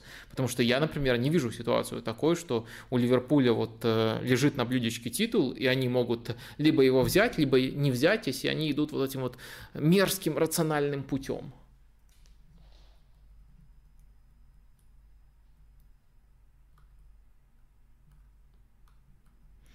Вадим, как вы считаете, почему Пруцев не попадает в основной состав при Абаскале? Очень мобильно, неуступчиво, способный отрабатывать бокс-то-бокс и самое главное, очень умело дирижирующий игрой. Ну вы определитесь, он дирижирует игрой, либо отрабатывает бокс-то-бокс, потому что в системе Абаскаля это разные роли. То есть если он бокс-то-бокс, то он конкурирует с Забниным и с Мартинсом. Я думаю, все-таки он не дает достаточного объема для того, чтобы конкурировать на этих позициях, и поэтому тут не выходит. А если он все-таки дирижирует игрой, то он конкурирует с Умяровым.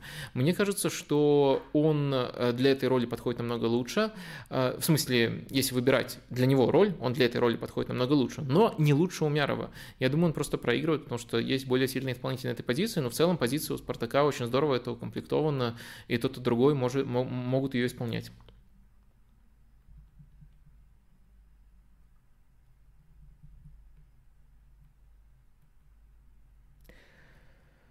Следующий вопрос. Обратите внимание на этот вопрос. Спасибо, спасибо. Вы, вам удалось эм, таким читерским способом а, привлечь внимание. Дайте оценку Арсеналу в этом незаконченном месяце. Ведь многие эксперты, в частности вы, слегка принижаете заслуги Арсенала на фоне календаря. Это будет в выпуске, на самом деле, про Арсенал. Ну да, да, да, спасибо. Э, просто забавно звучит, что вы знаете мое мнение, все равно спрашиваете, и чего-то от меня другого ждете. Ну, ну а как, как не принижать заслугу Арсенала на, на, без оглядки на календарь? Ну, здорово, я тоже очень радуюсь, но э, у Арсенала матч с Кристал Пэлас проблемный э, на выезде. Рамсдейл выручал, зацепили очки очень здорово, но второй тайм ужасный. Лестер без трансферов, э, очень кризисный, игроки в подвешенном состоянии. Арсенал хороший матч провел, но тоже не очень э, стабильный сильный.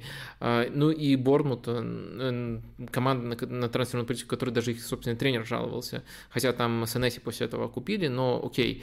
В любом случае это явный аутсайдер. Но а, что вы скажете, что это не, не, не благоприятный календарь, и даже на фоне этих соперников Арсенал проводит э, нецельные матчи и очень большой контраст между таймами у Арсенала. То есть у нас есть э, два пути. Первый – это просто подгонять под результаты, говорить, ну все, Арсенал будет чемпионом и там, например, придумывать шутки про 19 лузеров, на которых мы смотрим свысока. Я тоже эти шутки придумывал, это очень весело, но если вам нужен объективный анализ, то объективный анализ выглядит иначе.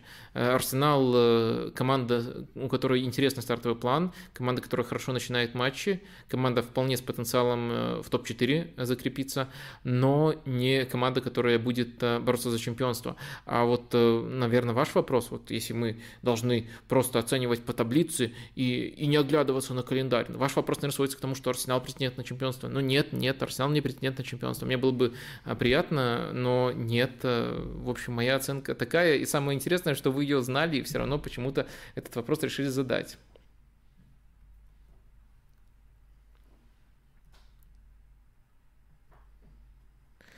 Дмитрий спрашивает, Салимакерс для МЮ или Арсенала на позицию правозащитника или латераля апгрейд? Но Салимакерс-то играет в Милане правого вингера, который может э, очень глубоко опускаться, но правого вингера все-таки, поэтому я не понимаю, зачем он Манчестер Юнайтед или Арсеналу, тем более еще на позицию правозащитника. Не, не дошла до меня эта тонкая мысль.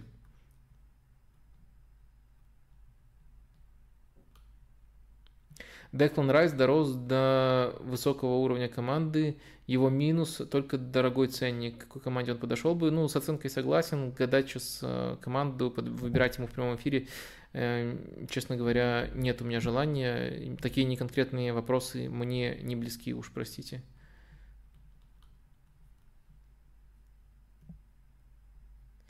Good Deal спрашивает, как вам кажется, у какой команды лучше в Европе прессинга?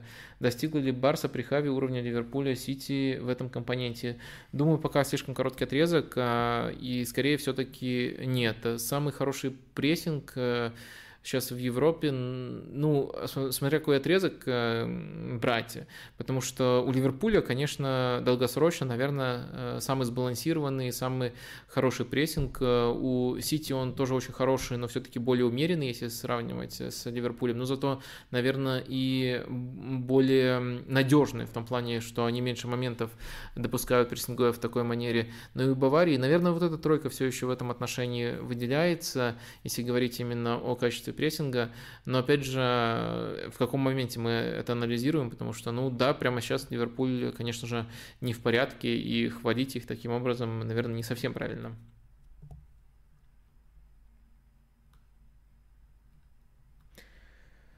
Так, э, что еще у нас тут есть? Почему так не любят Баварию? Ну, это совсем уже общие вопросы пошли.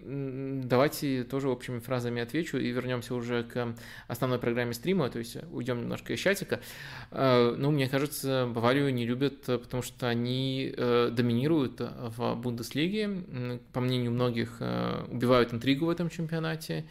Э, все от этого устали, и в придачу к этому еще, наверное, выделяется уже не совсем актуальный, но все-таки э, в какое-то время актуальный фактор, то, что они еще э, сделали Бундеслигу своим чемпионатом донора на ком, донором на каком-то этапе, то есть выкачивали из других лучших футболистов, их ослабляли, увеличивали эту пропасть, то есть не просто были самой там статусной, самой богатой командой, но еще вот таким образом ослабляли постоянно конкурентов, и, может быть, искусственно ослабляли дополнительно всю лигу. Наверное, вот это главная претензия к Баварии, но мне тяжело сказать, потому что я люблю Баварию, люблю Баварию не как клуб, а Баварию именно как конкретное поколение футболистов. Э, очень э, симпатичное во всех отношениях, очень высокоинтеллектуальное в тактическом плане, поэтому мне тяжело эти эмоции разбирать, но вот э, в общих чертах, о настроениях, в рядах хейтеров я, наверное, могу вам рассказать. А следующим пунктом у нас идет э, жребий Лиги Чемпионов. Тут формат очень простой. Пройдемся по всем группам. Я скажу, кого вижу фаворитами этих э, групп.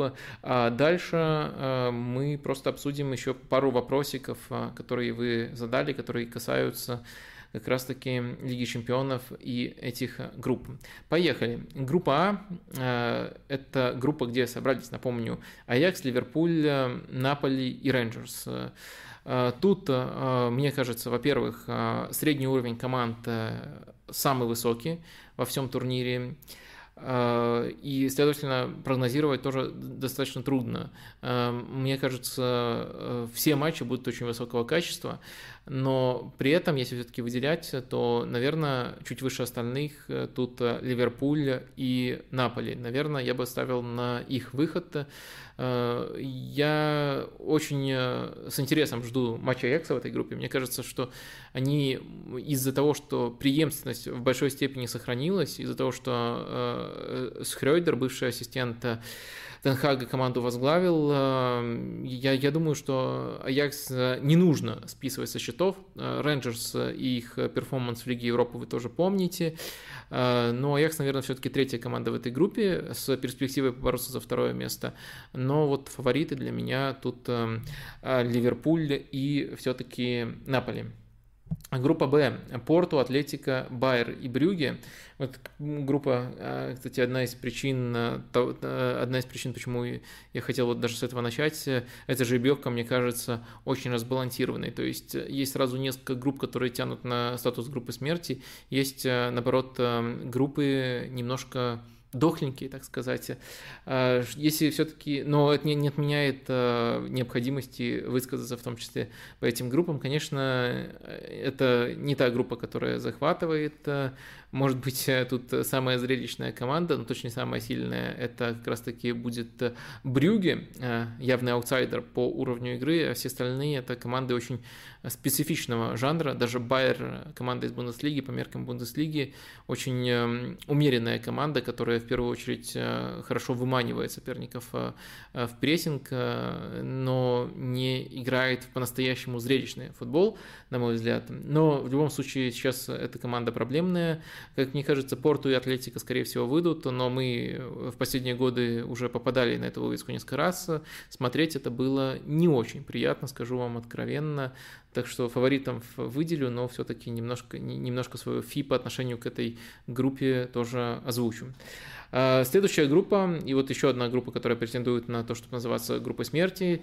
Ну, тут просто кому что больше нравится. В этой группе три самых сильных а, команды собрано, вот если тройку, тройку выделять. Но э, Виктория, конечно, это не тот средний уровень, который есть у группы А за счет того, что там находится Рейнджерс. Так вот, э, Бавария, Барселона, Интер и Виктория Плзень в этой группе собрались. Э, самая, наверное, трудная для прогнозирования группа. И, наверное, давайте тут э, сразу я зачитаю вам один блестящий вопрос, который эту группу очень здорово анализирует. А потом к этому вопросу добавлю непосредственно свое э, мнение. Этот вопрос а, формулируется следующим образом. Как вы оцениваете вероятность того, что все эти экономические рычаги, многочисленные трансферы Барселоны ее переплаты за некоторых игроков будут перечеркнуты довольно жесткой, даже э, довольно жестокой, даже не жесткой, жеребьевкой, вот так вот. Совершенно очевидно, что шаги руководства были направлены на достижение успеха здесь и сейчас, и в такой ситуации не выход из группы Лиги Чемпионов будет куда катастрофичнее, чем э, какой-либо другой.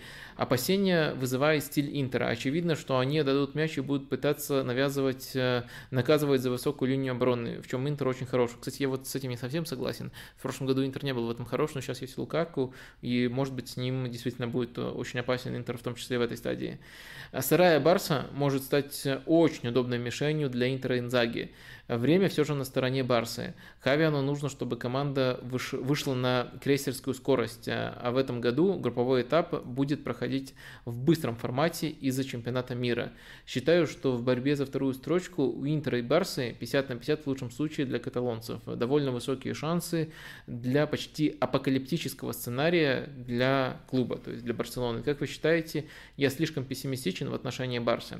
Я считаю, что это очень адекватный анализ и в плане того, насколько трудная группа досталась, и в плане того, э, какие сильные стороны у той или другой команды. То есть Интер намного более отлаженный механизм прямо сейчас, у Барселоны больше потенциал, но время работает на Интер. Также очень метко сказано о том, что в этот раз групповой этап ужат в более короткие сроки пройдет он, и это тоже скорее фактор пользу Интера. Финальная оценка 50 на на 50, но она немножко читерская. Ну, потому что говоришь 50 на 50, но, но это отстаньте от меня и не критикуйте меня в случае абсолютно любого исхода. Я, я как бы и то, и то рассматривал, но вот видите, как сошлось.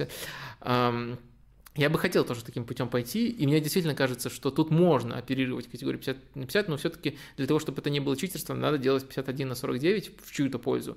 Я все-таки, наверное, выберу э, Барсу. Это некоторый кредит доверия э, в отношении Хави, э, в отношении того, что он успел построить и того, с какой скоростью он продолжает свое строительство.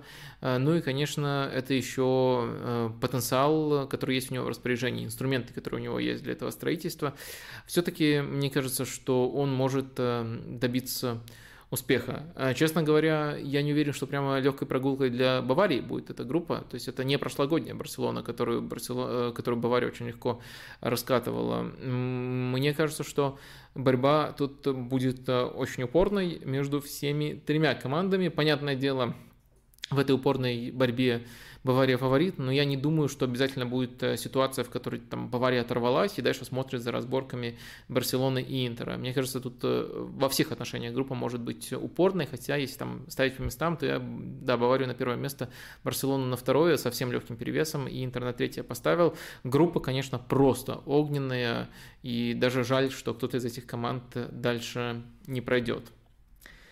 Вот э, этого нельзя сказать про группу D. Айнтрах, Тоттенхэм, Спортинг и Марсель. Тут, наоборот, э, почему-то, почему-то я не удивлен, что там шарики правильным образом подогрели, и Антонио Конте, наверное, чисто, чтобы его потроллить, чтобы вообще все, весь интернет угорал, если он из этой группы не выйдет. Э, Антонио Конте, конечно, сделали группу, при том, что Тоттенхэм не из первой корзины, из которой ему тяжело будет не выйти. Да, это достаточно равная группа, группа, но где Тоттенхэм над всеми остальными командами, чисто по ресурсам, по уровню, очень сильно возвышается. Это Айнтрахт, Тоттенхэм, Спортинг и Марсель. Мне кажется, вернее, это не кажется, э, это действительно так. Интересная штука, что тут все команды играют в три центральных защитника. Айнтрахт все-таки при Глазнере иногда экспериментирует с четверкой и, может быть, перейдет на эту формацию уже в этом сезоне, но в целом на базовых настройках э, и в своем пока что самом эффективном режиме все три команды играют с тройкой центральных защитников. Будет интересно за этим аспектом посмотреть, э, как Антонио Конте будет вот именно в своих, э, скажем так, в своей песочнице разбираться во всех отношениях, даже в тактических, в тактических аспектах. Причем я не уверен, что это обязательно будет плюсом для Тоттенхэма, что все играют с тройкой, и что вот из-за этого будет какая-то более привычная среда для Антонио Конта. Такую схему как раз часто используют для его нейтрализации. В общем, э, тут есть э, сильный Тоттенхэм, но проблемный э, в Лиге чемпионов Антонио Конте, и тут есть очень равные остальные команды. А, мне кажется, что в этой группе может так сложиться, что в той или иной степени у каждой команды будет интрига в последнем туре. То есть, как минимум за Лигу Европы все еще, все, все, как минимум на Лигу Европы все будут претендовать, и будет еще непонятно, кто конкретно из этой группы выходит. Думаю, вот э, настолько она может стать э, захватывающей, но при этом я бы не сказал, что она прямо сильная по среднему набору команд.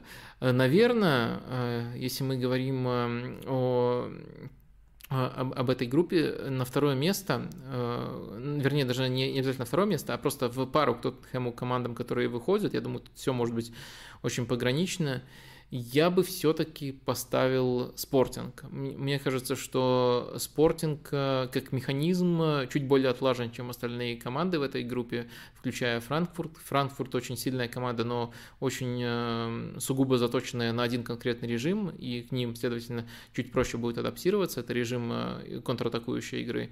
А спортинг, мне кажется, все-таки более сбалансированная команда и хорошо сыгранная, несмотря на то, что регулярно из сезона в сезон несет потери. Хотя, если Криштиану Роналду придет в спортик, может быть, нам этот прогноз придется пересмотреть. А, двигаемся дальше. Группа И. Тут у нас собраны Милан, Челси, Зальцбург э, и Динамо Загреб. Я думаю, а, нет смысла очень много зацикливаться на этой группе.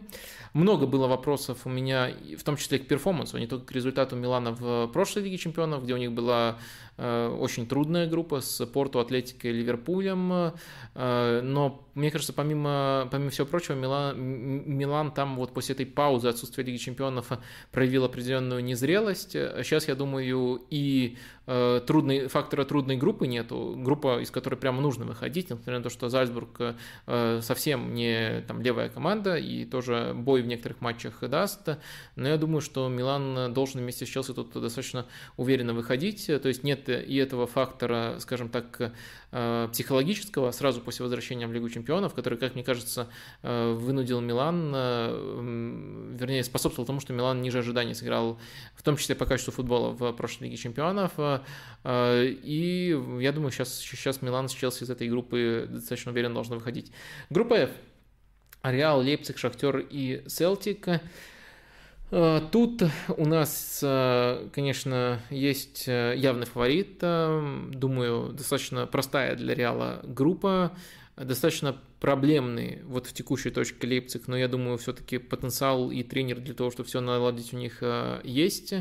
Очень интересный, но далеко не топовый Селтик. Они в очень стильный футбол играют под руководством. Э, э, очень тяжело мне его э, фамилия дается, такой с э, сербскими э, корнями австралийский тренер, э, с греческими, простите, корнями австралийский тренер, сборную Австралии еще очень здорово тренировал, и вот под его руководством Селтик очень сильно играет, я думаю, они будут собирать много комплиментов, потому что на самом деле даже с Реалом, как раз таки с Реалом, вот такой стильный андердог, он может сыграть ярко. Ну, то есть Реал накажет в ключевые моменты, но вот такие несколько вау-отрезков, там, 20 минутах, Селтик, мне кажется, может даже с Реалом показать. С другими соперниками не просто показать, с другими соперниками Селтик еще может конкурировать. Шахтер, к сожалению, к огромному сожалению, сейчас находится в кризисном Э,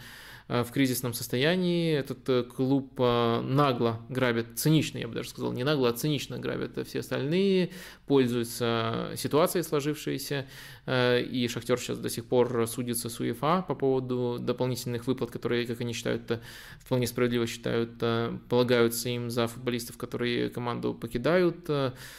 Э, сочувствие есть к, этой, к этому клубу, безусловно, но верить в них сейчас э, тяжело. Может быть, э, какие-то отдельные подвиги удастся сотворить, но будет ему очень-очень трудно во всех отношениях, э, э, поэтому Селтик э, может котироваться даже изначально выше Шахтера, ну и дальше с Лейпцигом бороться за второе место, и где-то стилистически нас приятно удивлять против Реала, вот я, я все-таки жду от Селтика именно вот такого позитивного перформанса, потому что это даже не клуб, который мы в последнее время, допустим, в подкастах выделили, думаю, в этом сезоне будем выделять несколько раз позитивно, но выхода, наверное, скорее все-таки не жду. Я думаю, что Реал и Лейпциг должны из этой группы выходить. Э, двигаемся дальше. Манчестер Сити, Севилья, Дортмунд и Копенгаген. Э, тут, мне кажется, Манчестер Сити выглядит явным фаворитом, могут вполне уверенно выиграть эту группу. Э, Севилья и Дортмунд сейчас хромые, перестраивающиеся клубы в разных э, направлениях идет у них эта перестройка. Там Дортмунду в первую очередь нужно э, потерять, э, потерять простите, пережить потерю нападающего ключевого бомбардира Холланда. С Севильи пару центральных защитников нужно компенсировать в первую очередь. А, я думаю, что все-таки Севилья при а, всей критике а, в адрес стиля, который, который эта команда проповедует, Севилья как команда более структурная, более сильная, Лапитеги как тренер превосходит Терзича. Я думаю, он сможет вырулить на второе место, хотя тут мне кажется, такого явного исхода нету, и тоже чуть ли не там 49 на 51. Но если нужно выбирать, а, мой второй выбор в этой группе – это Севилья. И, наконец, группа H, тут э, ПСЖ, Ювентус, Бенфика и Макаби Хайфа. Э, помню, я э, подвергся вашему хейту, когда в прошлый раз э, назначил Бенфику командой, которая сотворит сенсацию на групповом этапе и пройдет Барселону. Ну, и финиширует выше Барселоны, но в итоге так оказалось. Ух, в этом сезоне тоже у меня почему-то есть ощущение, что Бенфика может наказать проблемного Гранда. Э, Ювентус в данном случае. Но поскольку Макс Аллегри это все-таки пока не Роналд Куман, я, наверное, вот э, э, все эти допущения выскажу, но Ювентус поставлю на второе место. То есть ПСЖ, думаю, тут на первом месте. ПСЖ сейчас, мне кажется, в максимальном порядке вообще за последние годы. И хотя, там, допустим, в прошлом сезоне тут еще можно было бы обсуждать, кто фаворит в этой группе, тут я думаю, что ПСЖ в порядке, Ювентус пока не в порядке. И думаю, что Париж уверен на первом месте в этой группе должен финишировать. А, дальше а, трудно, но все-таки сделав оговорочку и добавив, что Макс Аллегри а, не Роналд Куман, я оставлю Венус на второе место, там вот 50-11 э, этот расклад и 49 на Бенфику, тоже думаю, тут борьба будет достаточно интересная. А, так, э, давайте теперь пройдемся по вашим вопросикам, э, которые привязаны именно к жеребьевке Лиги Чемпионов. Э, первый такой немножко спекулятивный вопрос. Разве группа Манчестер Сити, Севилья, Дортмунд не сильнее группы Ливерпуля, Аякс, Наполи? Ну, вы, ну, спекулятивно, потому что, ну, есть оценка того, кто спрашивает, есть моя оценка, ну, и тут э, очень можно, мы напрямую не сравним их, э, ну, в смысле, в очных матчах не сравним их, не можно очень долго спорить, там, кто сильнее, кто слабее. Ну, во-первых, э, странно, что упускаете последнюю команду, потому что Рейнджерс однозначно сильнее Копенгагена, причем заметно сильнее, на мой взгляд. Вот этот фактор как минимум важен. Но в остальном, ну, мне кажется, нет. Мне кажется, что не стоит переоценивать группу Сити, Севилья, Дортмунд. Мне кажется, кроме Сити, э, тут эм, остальные команды в не лучшем состоянии сейчас находятся. А, и э, Сити, мне почему-то кажется, что выиграет достаточно уверенно эту группу, чего я не могу сказать про намного более конкурентную группу. Ну, если в отношении, э, в, в, если с позиции того, что э, говорить с позиции того, что вот Сити превосходит остальные команды, вот, которые вы назвали из другой группы, да, наверное, прямо сейчас даже Ливерпуль они превосходят. Хотя дистанция очень маленькая в АПЛ, а очный матч за Суперкубок Ливерпуль выиграл, так что даже это и то не так э, явно, как может показаться. Но в любом случае такая спекуляция с моей стороны, с вашей стороны, так что мне кажется, это немножко пустые разговоры о том, какая группа сильнее. Я свое мнение высказал, но я отлично понимаю, что оно тоже субъективное, и тут что-то ультимативно доказать нельзя, можно просто вот сформулировать, как ты это видишь. Есть ли у Шахтера хотя бы минимальный шанс побороться за третье место? Э, я думаю, что э, списывать э, команду со счетов даже в борьбе за третье место, ну, это уже было бы перебором, но если ранжировать, ну, то есть нельзя так поступать, мне кажется, что за третье место практически любой команды, даже там у аутсайдера группы есть шанс побороться, тут, тут на такой дистанции очень по-разному может сойтись, Э, но все-таки, если ранжировать, то я бы не ставил Шахтер на третье место, я бы ставил Селтик на третье место в этой группе. Э, если вот пытаться сделать э, прогноз, Шахтер все-таки на четвертое. Но вот говорить о том, что ну совсем никаких шансов, это немножко тоже пустовато, учитывая просто специфику такого вида спорта, как футбол. Двигаемся дальше. Вопрос навеян жеребьевкой, но крутится в голове давно. Как думаете, много ли приобретает команда, в данном случае Манчестер Сити и Барселона, если в ней играет бывший игрок ее соперника? То есть он может указать на слабости, места недоработки, неизвестные за пределами команды другие детали. Это перебежчик, перебежчик-осведомитель. Как думаете, может ли это сыграть значительную роль в предстоящих играх э, Барсы и э, в предстоящих играх, э, получается, во-первых, Баварии и Барселоны, тут Роберт Левандовский в качестве этого перебежчика выступает, и Манчестер Сити, Барути, тут Эрлин Холланд является этим перебежчиком.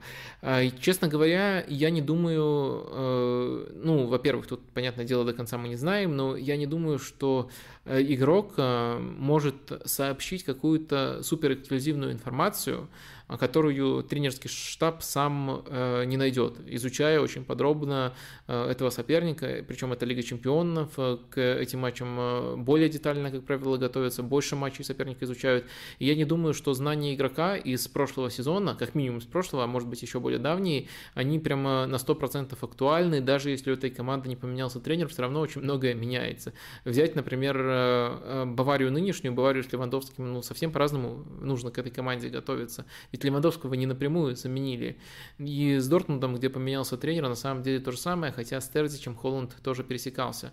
То есть в этом отношении, если мы говорим о том, что, грубо говоря, Левандовский и Холланд добросовестно приходят там к Хави и Гвардиоле и начинают там втирать про бывшую свою команду, такие слабости, такие сильные стороны, я думаю, такой разговор возможен, но это скорее со стороны тренера для того, чтобы показать э, игроку, что он э, эм, считается с его мнением. То есть вот э, расскажи нам, пожалуйста, ну, покажи, э, расскажи нам, пожалуйста, про свою бывшую команду, покажи, э, что тебе там не, не безразлично. Я помню, вот, например, э, это вообще давний пример и не совсем про звездных футболистов, но Вангал рассказывал, как он заставил Овермарса приготовить настоящую лекцию про сильные и слабые стороны Go Ahead Eagles, Вангал тогда был тренером Аякса, Овермарс пришел в команду, Go Ahead Eagles это бывшая команда Овермарса, Э, и это в первую очередь э,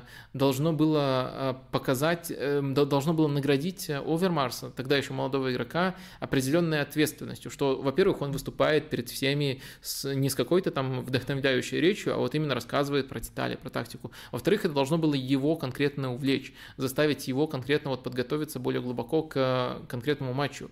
Скорее вот такие мотивы были, то есть показать игроку, что с его мнением считаются, заставить его самого порефлексировать. Э, но сказать, что вот они в тактическом плане найдут какие-то вещи, которые Гвардиола или Хави сами не заметят, я практически уверен, что не смогут игроки на такие слабости указать. И помимо всего этого, я вроде вот разложил, зачем это может быть нужно, в каком контексте это применяется. Помимо всего этого есть еще более банальный аспект, не тактический. Тренировки с защитниками. Мы говорим про нападающих, и они тренировались с защитниками, которые до сих пор находятся в этих клубах. Вот это, мне кажется, может быть прямо важным фактором, но фактором не влияния на весь на всю тактическую подготовку к матчу, а, к матчу, а фактором конкретных эпизодов. То есть лучшее понимание, как в конкретных эпизодах, эпизодах наказывать, ну, допустим, там Хумельса и Упамекано. Это может сказать, сказаться. За этим будет отдельно интересно следить, безусловно. Так, э, по Лиге Чемпионов э, с основной программой разобрались. Э, по-прежнему на хорошей, на хорошей планке держится количество зрителей у нашего стрима. 685 человек, 519 лайков. Практически подогнали мы эти цифры. Дальше у нас по плану будут некоторые ответы на ваши вопросы из чата, только перед этим позвольте мне немножко чаю глотнуть.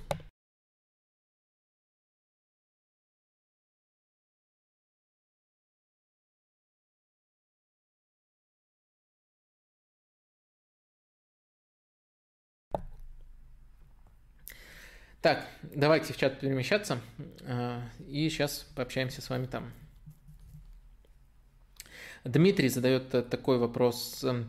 Если МЮ не дожмет Антони и решит подписать Гак, Гакпо из ПСВ, сможет ли он заиграть в АПЛ и прервать неудачную традицию его предшественников из ПСВ, Депая, Бергвейна, которые там заиграть не смогли? Ну, кстати, я не уверен, что Бергвейн прямо не смог заиграть. Мне кажется, он достаточно неплохо играл, просто конкуренция в атакующих, на атакующих позициях э, у Тоттенхэма очень высокая, а частота сменов, смены тренеров именно после прихода Бергвейна была тоже очень высокой, поэтому я думаю, это первичный фактор, а не то, что он прямо не смог э, заиграть, э, поэтому я бы этот фактор не переоценивал. Э, честно говоря, я этого хайпа вокруг Антони и 100 миллионов не понимаю. Я, честно, не уверен, что даже Юнайтед прямо-таки нужно укреплять атакующие позиции. То есть, если все здоровы, они могут Э, выставить э, на этих э, позициях Санчо, Решфорда и Марсиаля, допустим. Ну, еще там есть вариант, если там нужно с Криштиану, но это все равно, Антони это все равно не чисто нападающий, он эту проблему не решает. Даже если бы чистого нападающего еще пытался найти, если определился бы, что играет таким образом, пытался найти Тенхак, это был бы другой сценарий. Ну, то есть на эти позиции, на фланговые позиции, мне кажется, достаточно футболистов у Манчестер Юнайтед, это действительно топовые футболисты, с ними можно работать, Зачем э, еще тянуть э, в клуб? Может быть, в этом отношении э, Гакпо даже лучше, потому что от него не будет таких диких ожиданий, которые будут от Антони. Эм, поэтому, поэтому, поэтому мне все-таки кажется, что как-то эта тема не до конца мне понятна, зачем вообще Юнайтед интересуется такими футболистами, и думаю, это не очень рациональный подход э, именно вот такого масштаба за такую сумму футболиста покупать на эти позиции сейчас.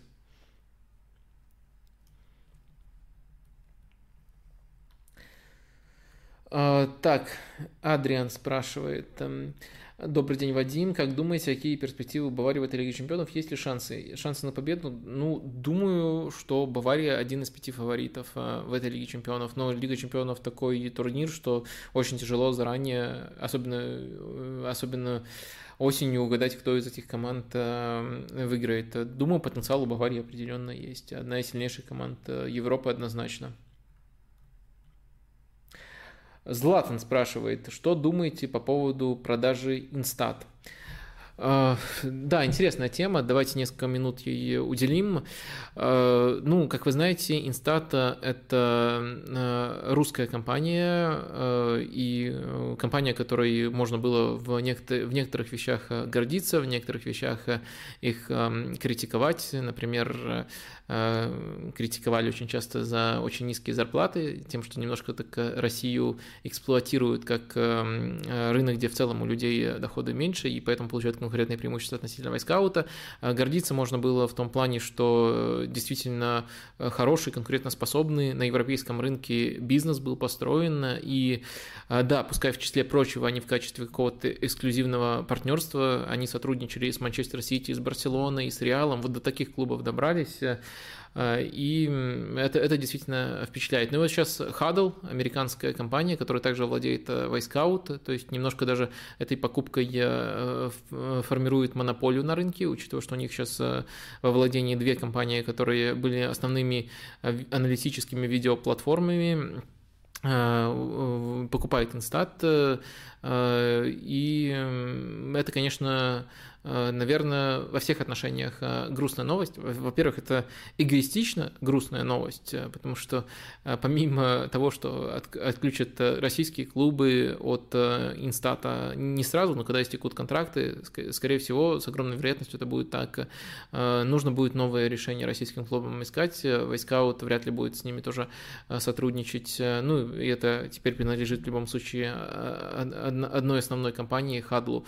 Это первое первое последствие э, горестно эгоистично, потому что медиа российские тоже ведь отключат, э, и моя работа из-за этого усложнится. Инстат как видеоплатформа здорово мне помогал при подготовке текстов, при э, достаточно быстром оперативном поиске нужных эпизодов. Понятное дело, там трактовать это вот э, их и находить наиболее показательные это работа авторов, но, э, скажем так, сузить спектр этого поиска, посмотреть то, что по типологии теоретически может подойти, и потом выбрать из этого наиболее наглядный момент.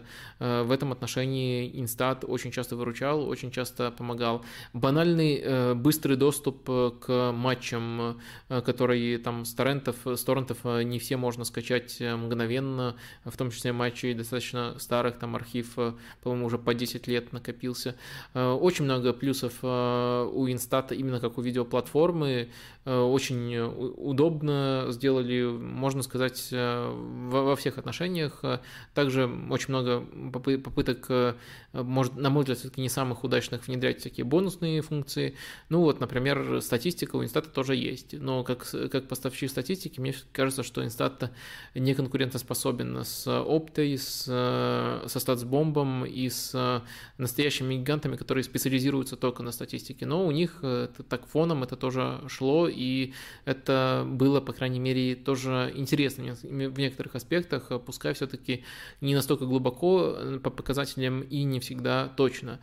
Так что э, есть, есть плюсы и минусы, но вот как видеоплатформа Instat, конечно, добился огромных успехов, и, наверное, наверное, учитывая, что сейчас какой-то итог вот этому творению, можно даже назвать автора этого творения. Э, Александр Иванский его знаку, зовут, э, мы даже немножко знакомы лично.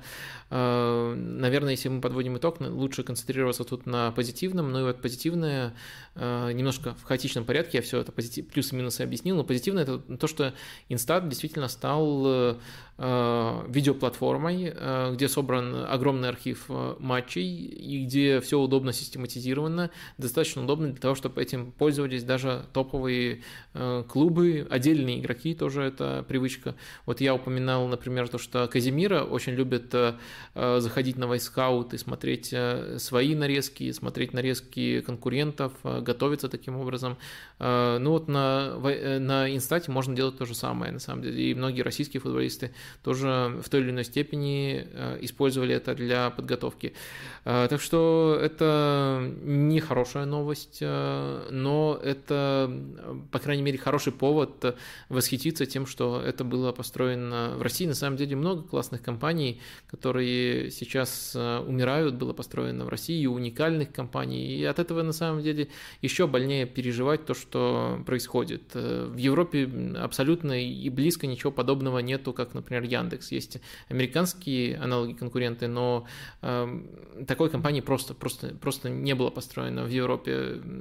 Этим можно было восхищаться и гордиться тем, что это построено в России. Ну, Инстат это такой эм, немножко другого типажа, но тоже пример. И таких примеров практически в каждой сфере можно найти много. И э, какой-то улыбки у меня не вызывает то, что они сейчас э, либо продаются, либо очень сильно переформатируются под э, текущие реалии.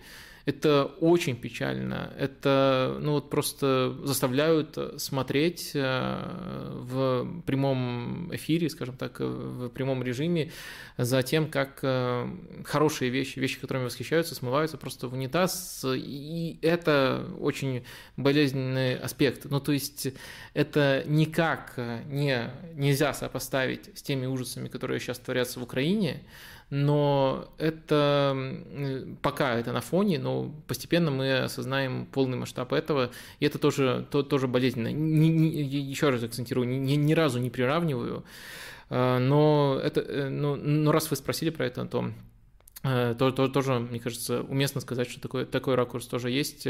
Люди это строили, этим можно было восхищаться, и сейчас э, это уходит.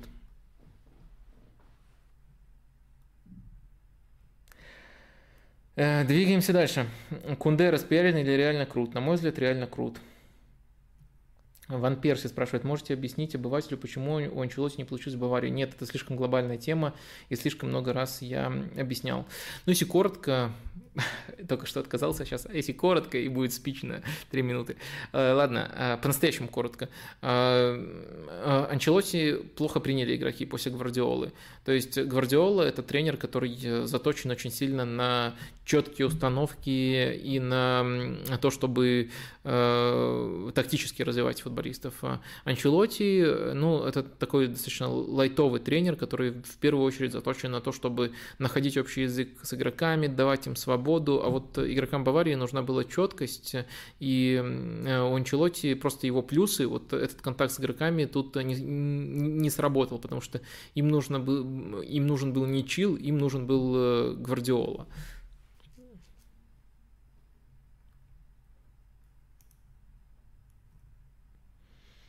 Так, двигаемся далее. А, Вадим Телеманс хочет уйти из Лестера. По-вашему, он подходит Ливерпулю? Почему нет слухов а, про интерес а, к нему со стороны красных? Я в слухах не специалист. Ливерпулю, на мой взгляд, он подходит. Отличный вариант. Здорово, что вы вот его сами привели, потому что я так в режиме онлайн не люблю перебирать варианты, люблю более конкретные пересечения обсуждать. А, и действительно, да, э, хороший вариант. Э, э, я, хоть я не специалист по слухам, но я помню, что они были не, не в это трансферное окно, то есть уже где-то полтора года они так или иначе появляются, вот в это трансферное окно не, не знаю, были или нет. Вариант хороший, да, безусловно.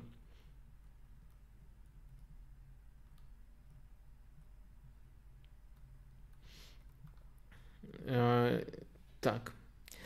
Илья спрашивает, Вадим, у меня давно назрел вопрос о возрастных бразильцах. Э, э, вспоминаются многие яркие бразильские звезды прошлых лет, исключений не помню мало. Может, э, дело в менталитете, надоедает им пахать ближе к 30?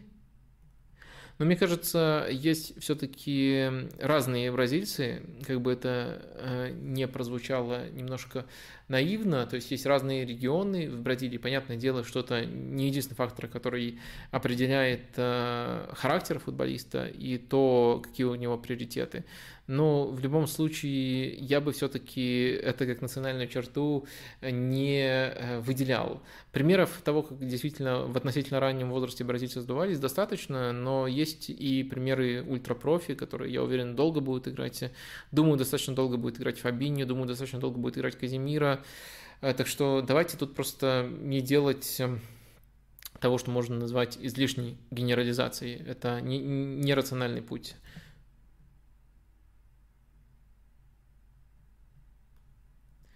Илья Ковалев, э, Калиев, простите, э, спрашивает, а, Вадим Осенькин готов к топ-клубу РПЛ? Еще поправили меня, что ударение на О надо тут ставить. Осенькин.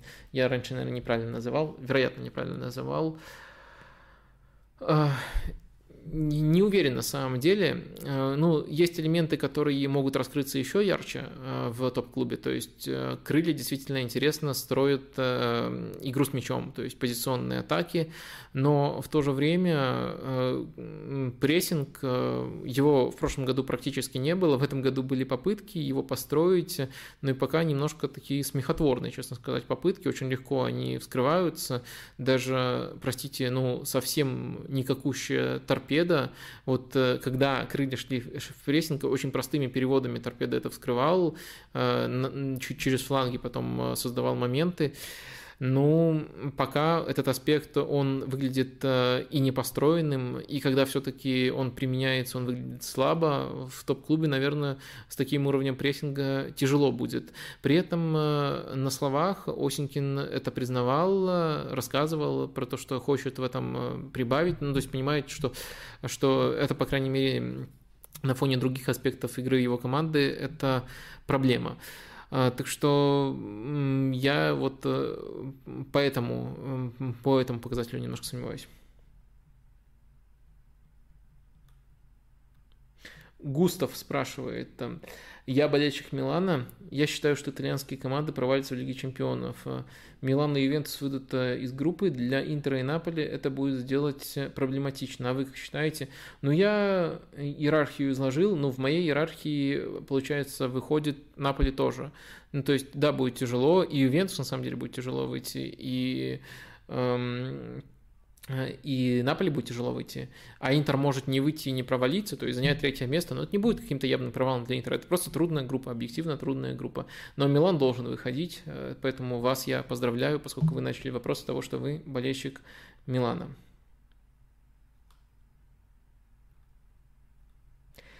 А, Антон спрашивает, поведение Челси в это трансферное окно выглядит судорожным. Как вы оцениваете перспективы Тухеля в этом сезоне? Согласен с вами, что поведение Челси на рынке выглядит судорожным. Тут и сказываются последствия санкций, которые на клубе висели, то есть они помешали Челси раньше начать подготовку на рынке, и очень-очень а, мутные решения Теда Боули, а, который и сам на себя слишком много полномочий взял. Кстати, недавно, не, недавно на сайте ФБРФ появился, появился раздел зарплаты, и они берут данные о Capology, и там, понятное дело, не все данные подтвержденные, но есть э, те, которые с галочкой verified, э, и они там очень смешно, э, смешную оговорку сделали. Эти данные там являются там хорошей агрегированной информацией, мы там ждем подтверждения там из двух и более источников, но, но, но это но и, не, простите, ну, короче, надо просто это было открыть. Но фишка дальше в том, что и, и дальше, а, э, и ваш спортивный директор в, в кавычках, или Тед Боули, специально помечание, примечание для Челси, а, могут на это там ориентироваться, оценивая рынок, там вот как-то так сформулировано, но, в общем, суть не в формулировке, а в том, что они так э, решили очень серьезный сайт со статистикой, решили немножко потроллить, э, тоже показать, показать, э, немножко своего юмора. Спортивный директор или Тед Боули, тот Боули, простите. В общем, Согласен с вами, что судорожное поведение, э, перспективы Тухеля, но думаю, в четверку Челси попадет. Э, и думаю, в, учитывая все обстоятельства, это будет нормальным результатом. В Лиге Чемпионов, кстати, я бы нормально оценил перспективы Челси, то есть э, выйти из группы они должны. Дальше в плей-офф Тухель очень хорошо готовится к соперникам, ну то есть получается в Челси, у него вот в Лиге Чемпионов, до этого он не так давно с ПСЖ выходил в финал Лиги Чемпионов, когда у него маломальски неплохие неплохие инструменты есть, он в Лиге Чемпионов прямо очень хорош. Э, прямо, может быть, идеальный баланс между Клопом и Гвардиолой, то есть между желанием гвардиолить и где-то и где-то слишком тонкие ходы пере, пере, пере и где-то слишком тонкие в тонкие ходы уходить и, и переигрывать самого себя. И, и Клопом, который ну ставит на свой поставленный на, на, на, свою структуру и верит в нее до упора, я думаю Тухель тут э, очень силен. Ну, то есть у него есть э, финала с разными клубами за относительно небольшой срок. Э, и у него есть вылет от Реала, где во втором матче, в решающем матче, на мой взгляд, Челси был намного сильнее. И где Челси был не просто намного сильнее по каким-то абстрактным причинам, а где Тухель просто настоящий мастер-класс провернул, идеально подготовился к этому матчу. То есть очень давно такое было, чтобы Тухеля вот буквально выкидывали из Лиги Чемпионов, э, переиграв его. Э, даже э, в Дортмунде, чтобы от него избавиться, приходилось там эм, взрывы около автобусов устраивать, иначе не могли его из Лиги Чемпионов просто выжить. Поэтому в Лиге Чемпионов, мне кажется, Челси может быть наверное, это называется клише такое, но все-таки серой лошадкой. Но это означает, что э, команда заведомо не является одним из фаворитов, и это правда. У Челси нет каких-то явных преимуществ, но за счет э, каких-то дополнительных факторов, неочевидных факторов э, может э, оказаться крутой, и при этом эта крутость не особенно таки нас удивит. Вот, наверное, это такие команды называют э, серыми лошадками или темными лошадками. Э, не разбираюсь в лошадках, простите. Идем дальше. Про Барселону и группу уже отвечал.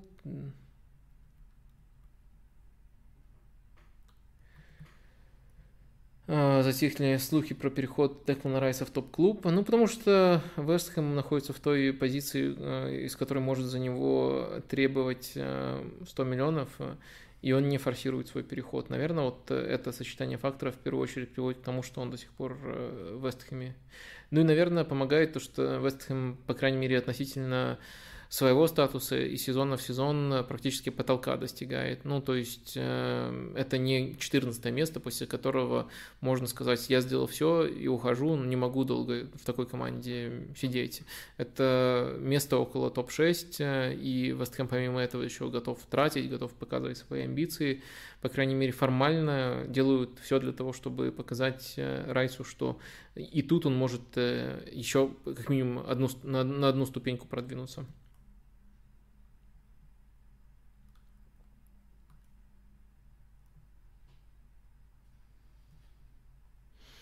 Дальше Густав спрашивает, как вам тактика Баварии. Я имею в виду, в первом тайме Бавария выносит соперника, во втором играет на контратаках, снижает интенсивность игры в атаке. Но Баварию я уже несколько раз достаточно подробно обсуждал. Я думаю, скоро еще текст отдельно про Баварию напишу, особенно про то, как работает их грандиозная схема 4-2 фантазия. И фантазия это 4 футболиста в атаке, которые постоянно меняются а позициями. А то, что вы описали, ну это, наверное, это вряд ли можно назвать тактикой, это просто рациональное поведение абсолютно любого клуба. Если тебе дают пространство, ну если ты уже добыл преимущество, вот этот вот незначительный шаг разнес соперника в первом тайме, а если ты уже добыл преимущество, то логично дальше уже пользоваться пространством, которое предоставляет тебе соперник в попытках отыграться. Кого из пары Депай Абамиянг нужно оставить, а кого продать, зависит от желаний э, Абамиянга, э, потому что, мне кажется, он сам может э, не пожелать оставаться в качестве запасного, особенно учитывая, что вроде как у него наметился вариант с Тухелем в Челси. Э, ну, с точки зрения Хави, конечно, Депая лучше продавать, ну, потому что они какое-то время вместе существовали в команде, и Абамиян себя показал нам намного более ценные опции вот для, непосредственно для этого футбола, для футбола Хави. Ладно, уже не так много времени, оказывается, у нас остается. Как, как оно быстро постоянно летит. Э, какие-то ничтожные 2 часа 40 минут я отвел на этот стрим. И тут уже почти два часа закончилось, и уже, наверное, там в матче Лацио Интер есть составы. Я напоминаю, да, я постараюсь и пораньше наш стрим закончить, э, и что просто хороший футбольчик, э, очень мне хочется посмотреть его, и вам тоже его рекомендую посмотреть. Сегодня топовый матч в Италии вынесен вот на это время. Ладно, давайте немножко ускоримся, но темы еще есть эм, интересные у нас, э, которые рождены вашими вопросами. Во-первых, наверное, немножко поговорим про Захаряна. Э, Захарян может перейти в Челси. Э, я написал сегодня такой справочный, в первую очередь, текст. Обычно они какие-то неочевидные мысли предполагают, а тут меня попросили просто, да, согласны с тобой, что это все очевидные мысли, но есть прямо сейчас спрос на то, чтобы люди вот эти очевидные вещи прочитали, потому что многие совсем совсем не понимаю, что тут происходит. Я не буду говорить, что я этого ожидал, но сопоставить вещи тут, э, в принципе, э, можно, которые, которые происходят. Э, действительно, из-за вот этой суммы отступных в 15 миллионов евро для европейских клубов Захарян выглядит очень выгодным активом на рынке. Я думаю, его реальная стоимость была бы намного выше. Ну и сейчас кто-то этим может воспользоваться. Плюс, насколько я знаю, он достаточно давно еще с зимы хочет, действительно хочет уехать в Европу. Не совсем было понятно, топовый клуб, либо это не топовый клуб, но вот сейчас все идет к тому, что он перейдет в Челси. Тут, мне кажется, есть два важных ракурса, которые нужно озвучить. Первый. Челси в тактическом плане практически идеально ему подходит в том в том отношении, что есть три позиции, в, на атакующих позициях, э, в атакующей тройке, и каждая из этих позиций хорошо подходит Захаряну. Мне кажется, э, у него и есть все качества для того, чтобы играть. Ему банально будет э, в такой футбол удобно играть. Вот это вот вариант без нападающих, если мы рассматриваем Хаверц, Стерлинг и Маунт, сейчас основные игроки на этих позициях, и это подводит нас уже к другой стороне. То есть конкуренцию выиграть будет очень трудно, и я думаю, что Челси берет игрока по их меркам за недорого и, следовательно, может эм, просто выжидательную позицию занимать. Э, получится здорово, не получится, ничего страшного, будет для глубины состава. Я думаю, Челси все-таки таким образом тут рассуждает. Э, но если говорить именно о способности эм, Захаряна в этой системе себя проявить э, в то время, которое он получит, не факт, что он много времени получит, то я думаю, тут предпосылки действительно хорошие та работа, которая ложится на вот, вот этих вот игроков э, в тройке, на самом деле они составляют более широкую пятерку, еще с латералями активно меняются позициями. Э, вот эти вот функции ему вполне подходят, вполне близки, и э, именно вот этой работой, умением, умением эм, открываться, находить пространство чужой опорной, чем и занимаются эти футболисты в Челси, он мне очень-очень сильно нравился. Нравился, причем не только тем, как, как он использует, использует это пространство, но и тем, как он его находит, как он его, его, его интерпретирует. Э, э, действительно, в, в этом отношении, мне кажется, как минимум по меркам РПЛ, достаточно уникальный игрок и уж точно уникальный в его возрасте. Не знаю, вроде со, со Спирцаном часто его начали, начали сравнивать на каком-то этапе. Честно говоря, мне кажется, это неуместное сравнение. Мне кажется, по таланту на несколько голов выше Захарян находится, при том, что для РПЛ Спирцан тоже очень хороший игрок э, и, может быть, в некоторых отношениях э, по там, э, роли в команде на некоторых этапах их можно было сравнивать, но не, не, по, не по таланту однозначно. Э, стартовый расклад, расклад примерно такой, то есть Тухель – это плюс, система Тухеля – это плюс. А, для Захаряна подходит ему, все нужные качества у него есть. Минус – это очень высокая конкуренция. Я назвал трех основных исполнителей, но там за ними тоже есть кому играть на самом деле. Есть еще и Пулишич, вероятно, придет Энтони Гордон, а, еще не ушел окончательно Хадсон Адой, и Зиеш окончательно тоже не ушел. Ну, посмотрим тут, какой рисунок э, будет финальным. Есть еще вариант, э, что одну из позиций занимает чисто нападающий Броя, Абамиянг может прийти, Э, в общем, э, с высокой вероятностью вот в этой иерархии на эти три позиции Захарян будет, э, ну, наверное, где-то шестым или седьмым. Ну, то есть времени у него будет не очень много. Сезон напряженный. Э, матчей, матчей достаточно, какое-то время он может получить, если останется в Челси, если еще его сразу же не арендуют э, в другую команду, но я думаю, в первую очередь э, Челси привлекает его возраст, привлекает то, что он в целом, может быть, не прямо сейчас, но подходит под эту систему, и привлекает его стоимость, то, что его можно купить ниже рыночной стоимости, ниже того, сколько бы он стоил даже там, со всеми оговорками из РПЛ, э, но без эм, это, этого пункта о сумме отступных. Э, при этом, мне кажется, это уже уходим в зону субъективного, есть некоторые вещи, которые, которые, в которых эм, прямо в зону жестко субъективного, это уже скорее мои ощущения, а не то, что я бы, например, писал в тексте, где нужно быть объективным и рациональным. Мне кажется, что э, может так получиться, что некоторые качества э, Захаряна окажутся именно качествами, которых эм, немножко не хватает в этой системе, Челси. Мне кажется, например, тонкость и то, как он интерпретирует пространство, вот э, он немножко иначе действует. Э, его манера отличается абсолютно от всех основных исполнителей в этой тройке учился. То есть Хаверц, он умеет всего понемножку, и он невероятно гибкий и тоже хорошо трактует пространство, но мне кажется, даже он не владеет вот такими совсем тонкими креативными передачами на том уровне, на котором на котором им владеет, э, на, на, на котором ими владеет э, Захарян. Конечно, очень тяжело это все тяжело это все перенести на, на, на другой уровень, то есть проецировать на другой уровень, но по идее именно эти вещи, ну, в, в РПЛ наоборот очень часто с еще более низкими блоками сталки, стал, сталкивался э, Захарян, и он э, хорошо себя в этих условиях проявлял, так что я думаю, что вот некоторые элементы, которые касаются именно креативной игры, как распознать неочевидное пространство в опорной и как им, им потом воспользоваться.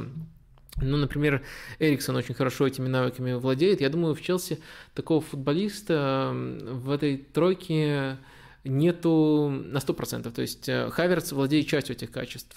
Маунт ситуативно может их э, показывать. То есть э, эти качества, они присутствуют, но мне кажется, может быть, это ощущение обманчивое из очень большого контраста в лигах. Я никому это мне не навязываю. Мне кажется, что вот в некоторых качествах Захарян уже превосходит этих футболистов, и может, следовательно, сложиться ситуация, что он получит какие-то обрывки времени, и за счет именно нестандартности своих действий относительно партнеров э, за счет того, как здорово вписывается в эту систему, э, теоретически пока, конечно, вписывается, а то он еще не перешел, а у меня уже вписывается в систему, э, может всех удивить. И вот из, этой, из, из этого низкого места в стартовой иерархии может сделать рывок. Это такое мое субъективное ожидание, над которым, может быть, вы будете э, ржать. Я на самом деле сам в нем очень сильно сомневаюсь, поскольку очень много вещей неочевидных нужно спроецировать, и поэтому вот в очень таком сомневающемся тоне до вас доношу эту мысль, но, честно говоря, меня такой сценарий не удивит, потому что если вот эм, сопоставлять набор навыков, у Челси классные, универсальные, разносторонние футболисты, но вот если именно брать э, тонкость передач и трактовку трактовку пространства. Например, Маунт тоже умеет трактовать пространство, но он трактует его по-другому. Он больше сам любит делать рывки. Захарян, например, менее динамичен, но он открывается э, в опорной зоне и потом принимает креативное решение. По умению, вот я сформулировал, по умению открыться в опорной зоне, как все было просто, и принять креативное решение, мне кажется, он сейчас может даже оказаться, конечно, это не весь набор навыков, который нужен, и вариативность, которая есть у других футболистов Челси на этих позициях, она важна тоже, ну, по этому умению, может быть, он уже сейчас выделяется даже на этом фоне, а это очень важный козырь, и, может быть, может быть он вот так вот прыгнет резко и всех удивит. Вер, ну, вернее, даже меня такой сценарий не, не сильно удивит, потому что я у него для этого вижу потенциал. Есть, конечно, много поводов э, э, сомневаться в нем, э, слышал вот именно на уровне слухов, на уровне то, что прям доносилось, что немножко он в последнее время в «Динамо» зазвездился и ведет себя мягко говоря, привилегировано, э, но не знаю, поскольку это на уровне слухов, и поскольку это может просто переходом в более Э, в более сильный клуб, где у него просто не будет возможности себя таким образом вести, э, и где ему нужно будет адаптироваться в первую очередь, это может нивелироваться. То есть сомнений всегда достаточно. И переход из РПЛ в топовую лигу, и просто-напросто статус конкурентов. Но почему-то вот я верю в Захаряна, очень сильно верю в его потенциал, и даже вот в рамках этой системы Челси думаю, что он может не просто вот числиться и быть игроком для глубины, а принести неочевидную пользу. Вот это, наверное, я нарисовал самый благоприятный сценарий из всех возможных, э, но если мы оцениваем просто вот его потенциал, как сильно я там котирую либо не котирую конкретного футболиста, то вот я бы даже такие комплименты ему э, сделал. Э, посмотрим. Очень, очень хотелось бы, чтобы сначала этот трансфер был завершен. Вроде как тут все уже выходит постепенно на финишную прямую. А дальше хотелось бы, чтобы у него все получилось в Лондоне. Очень интересно будет последить. Э, двигаемся далее. Дели Али у нас дальше. Есть весомый интерес к нему. Повод очень простой. Эвертон дает его в аренду в Бешикташ. Ну и вопросы примерно такого типа. Расскажите, пожалуйста, в чем причина такого раннего заката, как он э, скатился, ну и в другом вопросе, но очень похожий по содержанию вопросики, как это произошло, как ты видишь его таланты, действительно ли он был так крут, как говорит статистика его первых трех-четырех сезонов, куда все это испарилось после ухода Почтина. Тут два аспекта. А, первый аспект э, действительно система Почтина, где он играл десятку под Эриксоном и играл десятку которая становилась скрытой девяткой, то есть э, очень часто еще они местами менялись, и Дели Али за счет того, что он делает рывок из глубины, был э, неочевидной и очень опасной угрозой. Э, эта система идеально ему подходила. В свою очередь Дели Али отплачивал своему тренеру работой без мяча, безукоризненной, и, конечно, еще непосредственно мог играть немножко как созидатель. Он не был основным созидателем в этой команде, но мог себя ситуативно активно проявлять и таким образом. А, поэтому я думаю, что эта система идеально раскрывала его сильные качества. А, и, наверное, для того, чтобы он прям блистал на этом уровне, ему нужны, нужна именно такая позиция, именно такие условия. И тут все было в этом отношении для него идеально.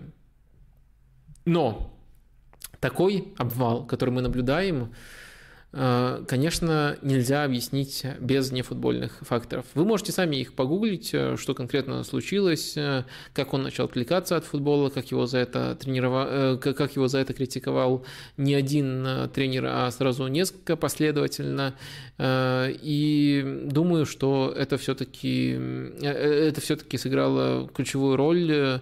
К сожалению, слишком много у него было отвлечений самым безобидным из которых, э, насколько я помню, был эм, роман с дочерью Гвардиолы но э, были вещи и похлеще. Ну, это, это скорее вопрос уже Google. В футбольном плане я считаю, что с одной стороны его талант не был дутым, но с другой стороны он играл в идеальной для, для себя системе. Э, многие качества, может быть, не с, не с такой результативностью, он мог показывать и дальше еще очень много лет, но, к сожалению, к сожалению, немножко он подзабил на футбол.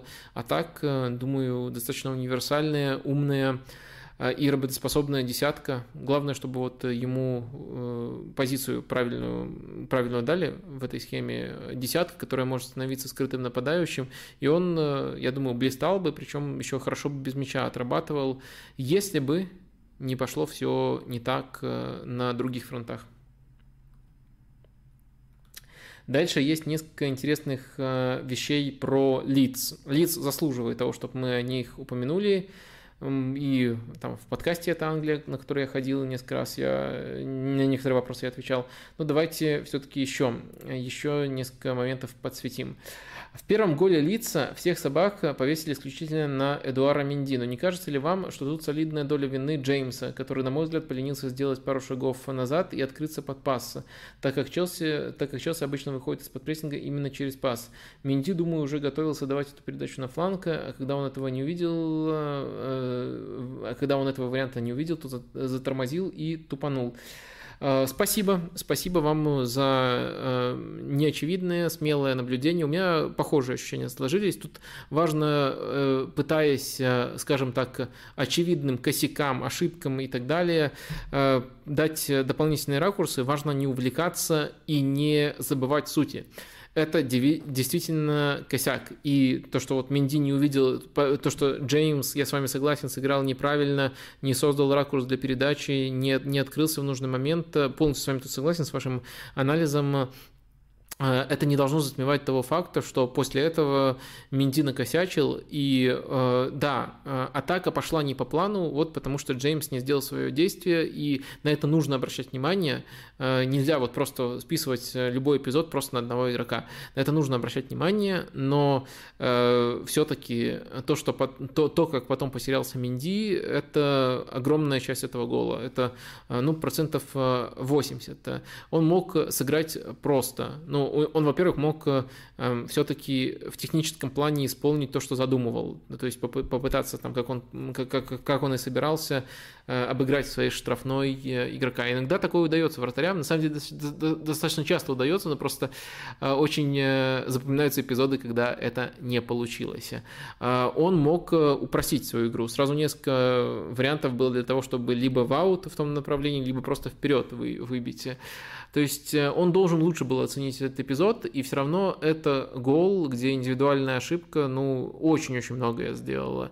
Но если мы берем цепочку, которая к этому привела и заставила действительно там э, компьютер в голове Менди забарахлить, это действительно то, на что вы указали. Помню, кстати, э, похожий гол был, по-моему, в первый сезон у Алисона, и тоже очень многие тогда это не замечали. Я старался это подчеркнуть. Э, тогда ракурс для передачи Джо Гомес Джо Гомес не создал ему, до сих пор почему-то помню это. А, в общем, э, на такие вещи надо обращать внимание. Ну, то есть, но важно тут э, правильные акценты. Обратили внимание, но дальше, если мы уже углубляемся и пытаемся ну, как-то в пропорции перевести вину за этот гол, ну, конечно, нельзя, не, нельзя перебросить ее на игрока, который не сделал это, э, этого действия. Да, он запустил эту цепочку, но это не означает, что дальше вот по ходу этой цепочки вратарю, который привозит, можно делать все, что угодно. Он все равно должен был не подвести команду и не подставить ее таким образом. А, далее, примерная цитата э, из Match of the Day. «Уход Филлипса и Рафини может сделать лиц сильнее, поскольку теперь они будут не так сильно зависеть от них, и Бэмфорда и смогут построить более командную игру. Согласен ли ты э, э, про лиц, в частности, и в целом с подобной формулировкой?» Спасибо. Э, не совсем э, таким образом я формулировал. Э, я бы формулировал э, немножко иначе. Во-первых, футбол лица при Марселе Бриелсе э, был тоже достаточно командным. Нельзя сказать, что он был заточен на индивидуальность. Он был заточен на персональный прессинг, и это сейчас у лица полностью перестраивается, но он не был заточен на каких-то отдельных футболистов. И скорее в целом трансферы лица, не просто вот уход конкретных футболистов, приход других, а в целом трансферы лица вписываются вписываются в перестройку, которая нужна для того, чтобы перейти к зонному ориентированному на мяч прессинг, который, э, который применяет Ральф Рангник и его, один из его последователей Джесси Марш. Уже Джесси Марш, больше не Тед Ласса. Э, так вот, э, мне кажется, трансферы и футболисты, которые приходили, знающие эту, эту систему, они заточены именно на эти вещи.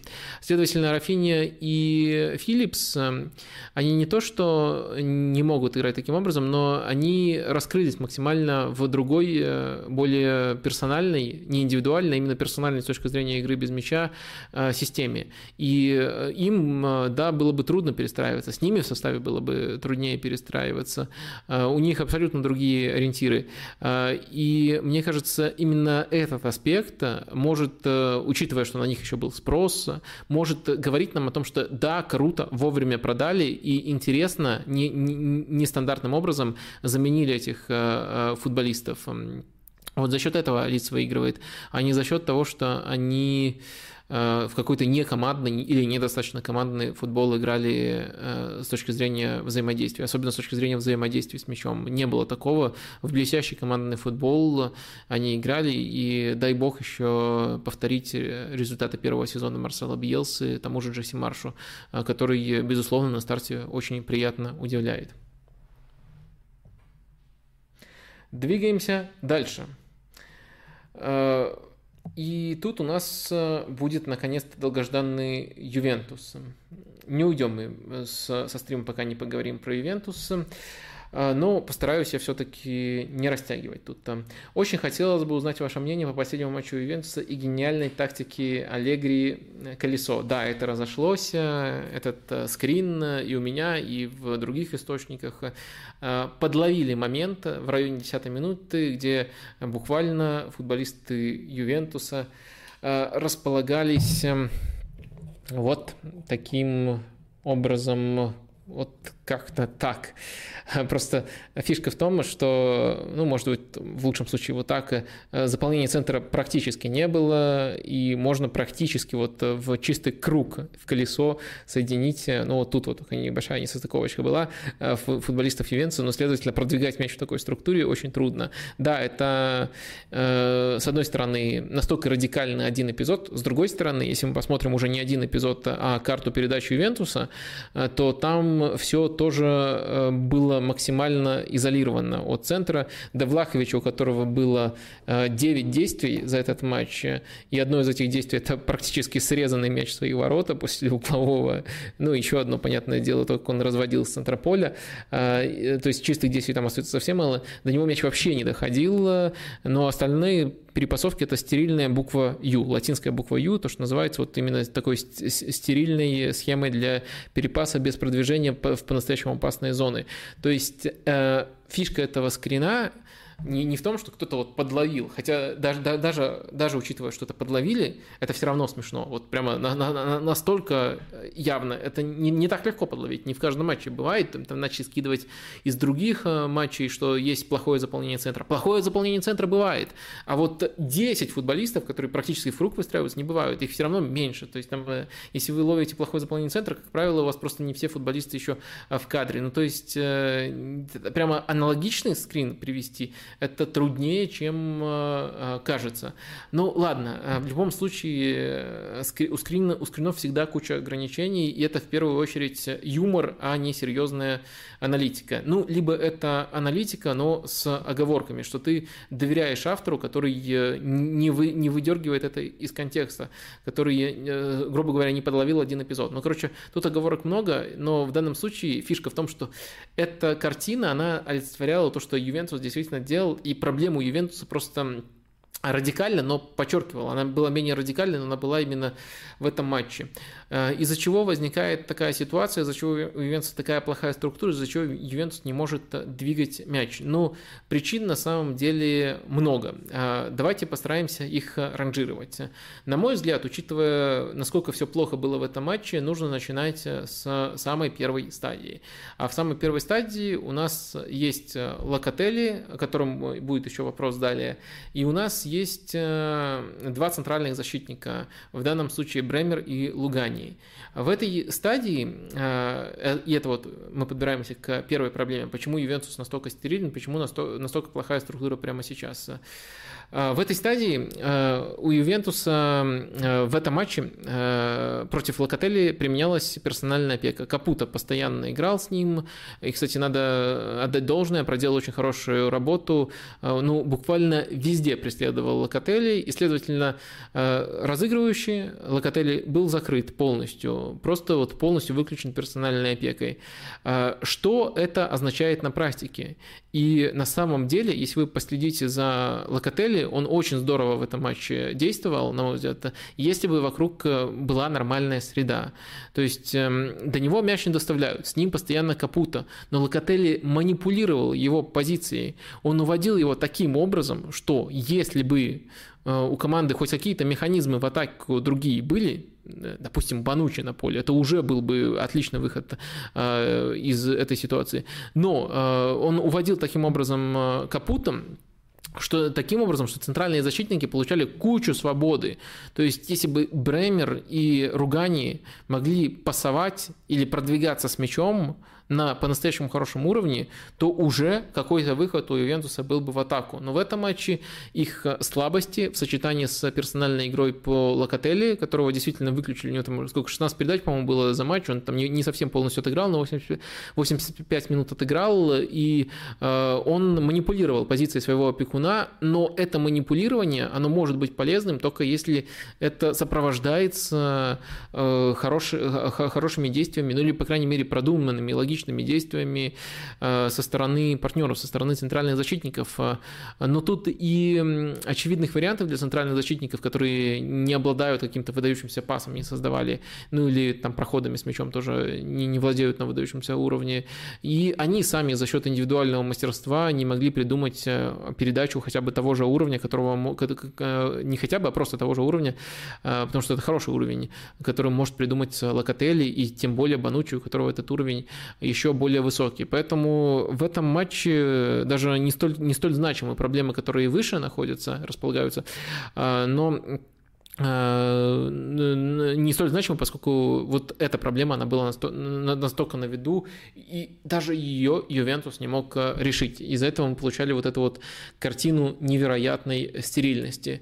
Далее, э, это один ракурс, на который можно смотреть, но если бы, если бы у Ювентуса все остальное работало бы, это бы не бросало в глаза так сильно. Следующий механизм, который не работал, это центр поля. Центр поля где, получается, Маккенни и э, Рабье если ничего не путаю, Маккенни и Рабье э, действовали рядом с. Э, и они тоже не из тех, кто может, э, когда прикрыли основного плеймейкера, взять на себя функцию вспомогательного плеймейкера. Вообще этим должны заниматься центральные защитники, потому что даже если бы тут был другого типажа игрок, ну, допустим, здоровый, находящийся в форме Артур, он опускается, он начинает разыгрывать, и в этой стадии все неплохо. Но все равно впереди не хватает заполнения зон, и э, все, все равно в идеале этим должны заниматься центральные защитники. Но э, игроки другого типажа, которые могут опускаться и быть вспомогательным плеймейкером, могли бы замаскировать эту проблему, проблему персональной игры против Локотелли. Этого тоже не происходило, и в центре поля тоже была э, дыра, которая происход... приводила к тому, что э, Ювентус просто-напросто не мог продвигать через эту зону мяч. На самом деле э, можно еще присмотреться к такому аспекту, как количество опусканий квадрада, квадрада в опорную зону. А почему он опускался? Ну, во-первых, потому что за ним не всегда шли до упора, и он мог свободно получить мяч. Во-вторых, потому что он может протащить, просто тупо на дриблинге протащить мяч и хоть как-то связать атаку. Хотя на самом деле, если команде все работает, э, Квадрада должен получать мяч э, на чужой трети и быть тем, кто моменты создает. Да, там часто за счет э, подач, немножко примитивные моменты, но создает. И он хорошо свою работу знает, хорошо своим делом занимается. Но тут из-за кризисности общей картины нужно было заниматься ему не своей работой. Ну и если бы все эти аспекты работали, то все равно не хватало, на мой взгляд, атаки Ювентуса э, гибкости. То есть, э, да, у нас э, есть проблемы с выходом одного типа из атаки, другого типа из атаки, но всегда же можно сыграть через нападающего, который либо отходит назад для того, чтобы связывать игру, э, как это делает, ну, допустим, Фермина хорошо это делает, э, э, Бензема, такие нападающие, которых тянет называть ложными девятками, либо через нападающего ориентира, который цепляется за мяч и помогает игрокам вроде Рабьё и Маккенни выигрывать подбор. Давал ли хоть что-нибудь из этого Влахович? Я немножко побаиваюсь критиковать э, Влаховича, потому что э, когда я этим занимаюсь, хотя, по-моему, сейчас он играет, ну, ужасней просто не придумаешь. И это касается и того, как плохо он отрабатывает без мяча. Это касается тайминга его открываний. Э, но это касается непосредственно действий, которые, которых он лишает свою команду в подыгрыше. Сразу же почему-то с какими-то горящими глазами болельщики Ювентуса мне кажется, это не случайно, не случайно, что именно с горящими глазами, что, что, что именно такие болельщики Ювентуса э, набрасываются на меня, чтобы его защищать, э, приводят э, там внимание результативные действия, игнорируя все остальное. Э, да, тут у него гол с пенальти и гол в первом туре, два мяча уже есть, но в целом даже в первом матче, мне кажется, если внимательно смотреть футбол, а не эпизоды. Очевидно, что он был не в своей тарелке. Можно его оправдать, конечно, тем, и вот э, это правильно сделали, что указали мне, что он э, получал травму при сезонке и, может быть, физически находится в плохой форме. Но сейчас э, он проблема, он не решение, он э, очевидная проблема. Если в первом туре можно было вот эту карту разыграть, результат на табло, то сейчас даже она не работает. И в, в, в этом матче, мне кажется, еще ярче. Эти тенденции проявились. И, кстати, э, когда вы начинаете набрасываться на меня из-за э, Влаховича, вы, пожалуйста, определитесь, потому что вы друг другу противоречите. Там вот одна группа болельщиков Ювентуса говорит, что я критикую Влаховича, потому что я обиженка, он не пришел в Арсенал, и поэтому я критикую его. А другая группа э, тех же болельщиков Ювентуса считает, что я его критикую, потому что я давний хейтер. Э, потому что я еще раньше говорил, что не хочу видеть его в Арсенале. То есть вы определитесь, одно другому прямо напрямую противоречит, кто я, обиженка или давний хейтер. На самом деле я считаю Влаховича переоцененным, но именно в рамках... Э, у меня спокойное к нему отношение, но вот в рамках э, того, сколько за него заплатили, что он показывает на поле, я считаю, и как его средний болельщик оценивает, я его считаю переоцененным, но это именно анализ его плюсов и минусов. Э, в другой системе он будет себя проявлять намного лучше, ну, круто будет. Считаю ли я, что тяжело его вписать в систему топового клуба? Да, я так считаю. Э, наверное, это возможно, но э, э, это будет тяжело. Практически у всех топовых клубов нападающие с другим набором качеств. Так что Влахович, когда, когда будет повод похвалить, с радостью его похвалю, нормально к нему отношусь, но все-таки сейчас, мне кажется, если мы глобально говорим, он проблемами Ювентуса. Так вот, в этом матче это выражалось в том, что он не давал ни того, ни другого, ни не мог цепляться как ориентир и не мог связывать игру как дополнительный игрок, который опускается пониже. Э, следовательно, если у Ювентуса проблема в первой стадии, он не может, скажем так, стать э, решением. Для некоторых клубов э, нападающие своим движением становятся решением. То есть либо усложняют игру и помогают играть в центре поля, либо наоборот помогают ее упрощать. В один пас выходи в атаку через нападающего. Влахович не давал ни того, ни другого и поэтому в этом, в этом матче тоже был очень существенной э, проблемой. Э, наоборот, мне будет очень интересно, если Аллегри придумает, э, как все сбалансировать и как разместить его на поле по-настоящему эффективно и без ущерба именно командной игре, а не просто, чтобы у него сохранились, сохранялись определенные баллы результативности. А, я, я с радостью это отмечу, с радостью его похвалю, и наоборот, э, учитывая, учитывая, как часто вы мне про него пишете, э, с особым интересом за ним буду следить.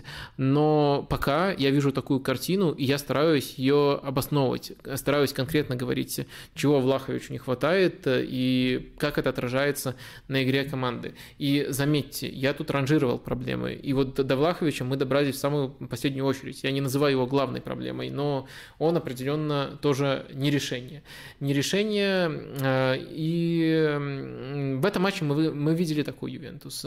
Важно понимать, что это Ювентус без Демарии и без поля Погба, то есть это какой-то незавершенный рисунок Макса Аллегри. И вот какие проблемы вскрылись в этом незавершенном рисунке, я разобрал. Почему возникала вот такая ситуация со стерильными перепасовками, я, объяснил. Мне показалось, что вас эта штука, ваш, вас этот скрин особенно заинтересовал. Э, да, он достаточно показательный в данном случае, но надеюсь, надеюсь, что у вас э, картина сложилась. Теперь давайте ко второму вопросу, который такой более подробный и обстоятельный.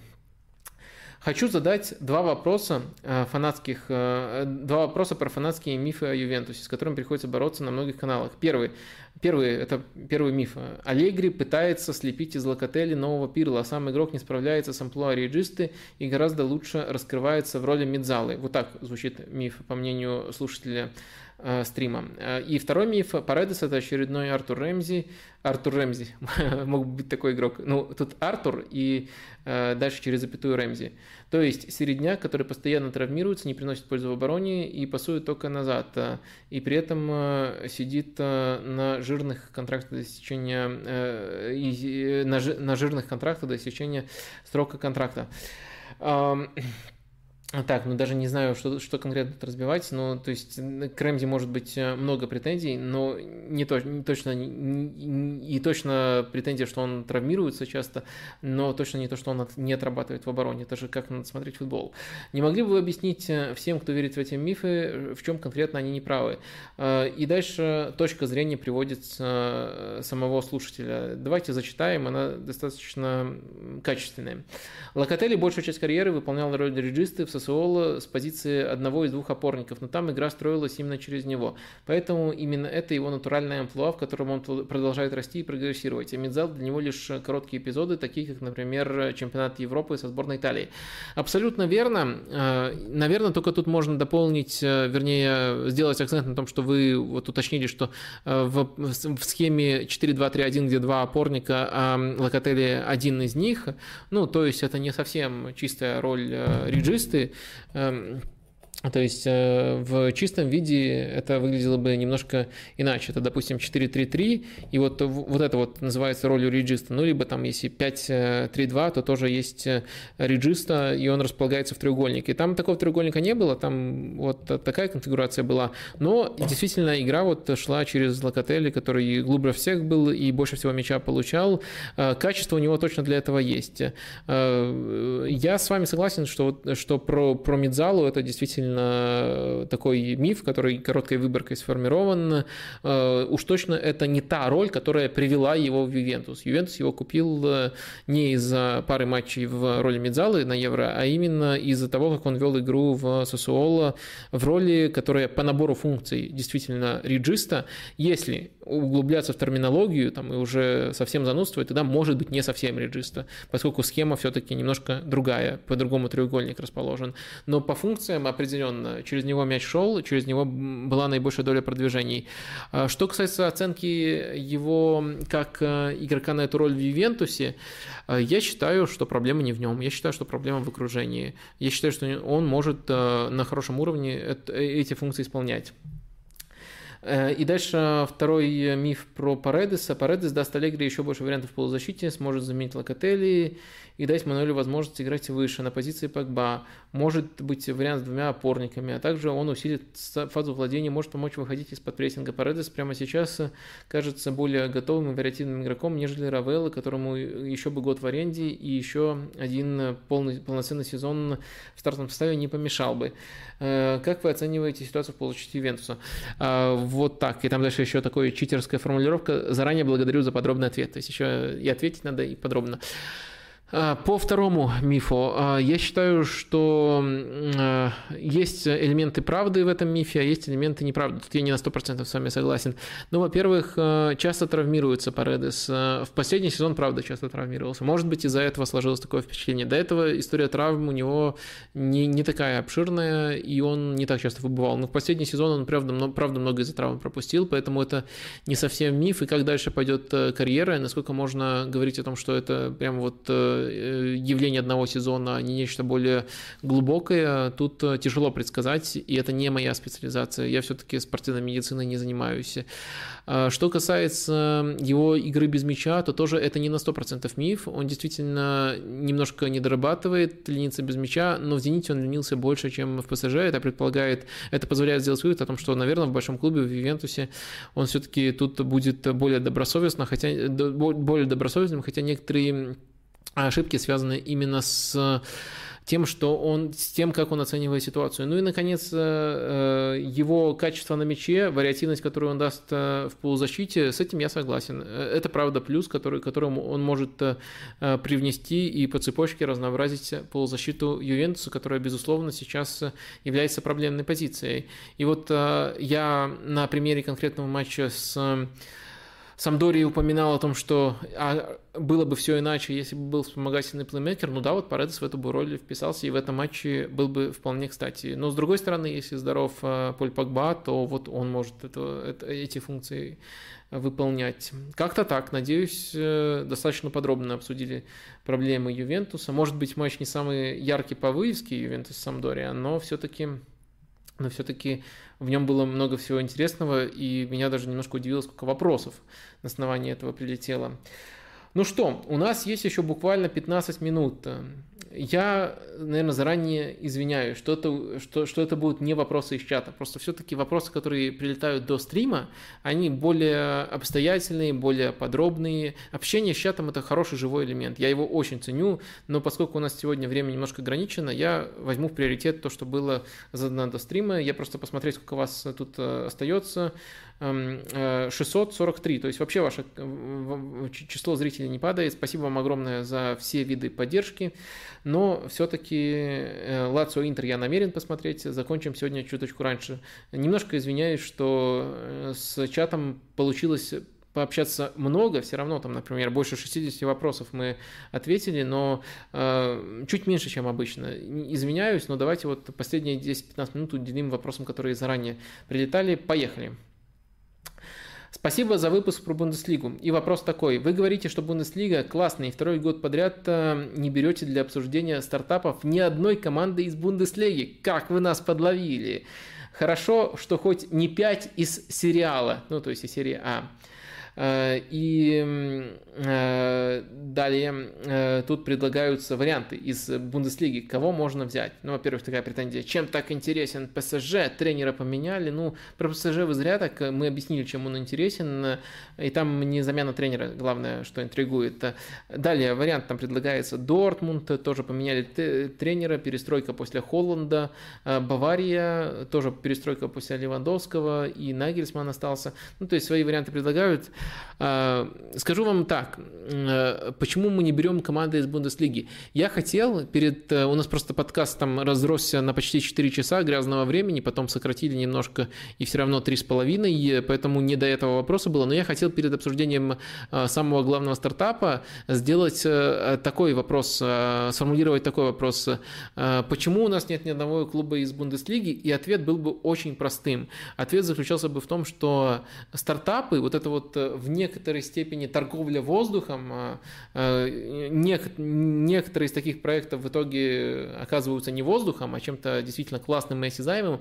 Но это просто не то, чем в Бундеслиге занимаются. Я вот хотел отвечать на этот вопрос именно таким образом, потому что в Бундеслиге здоровая среда, здоровая финансовая среда, здоровая среда с точки зрения планирования.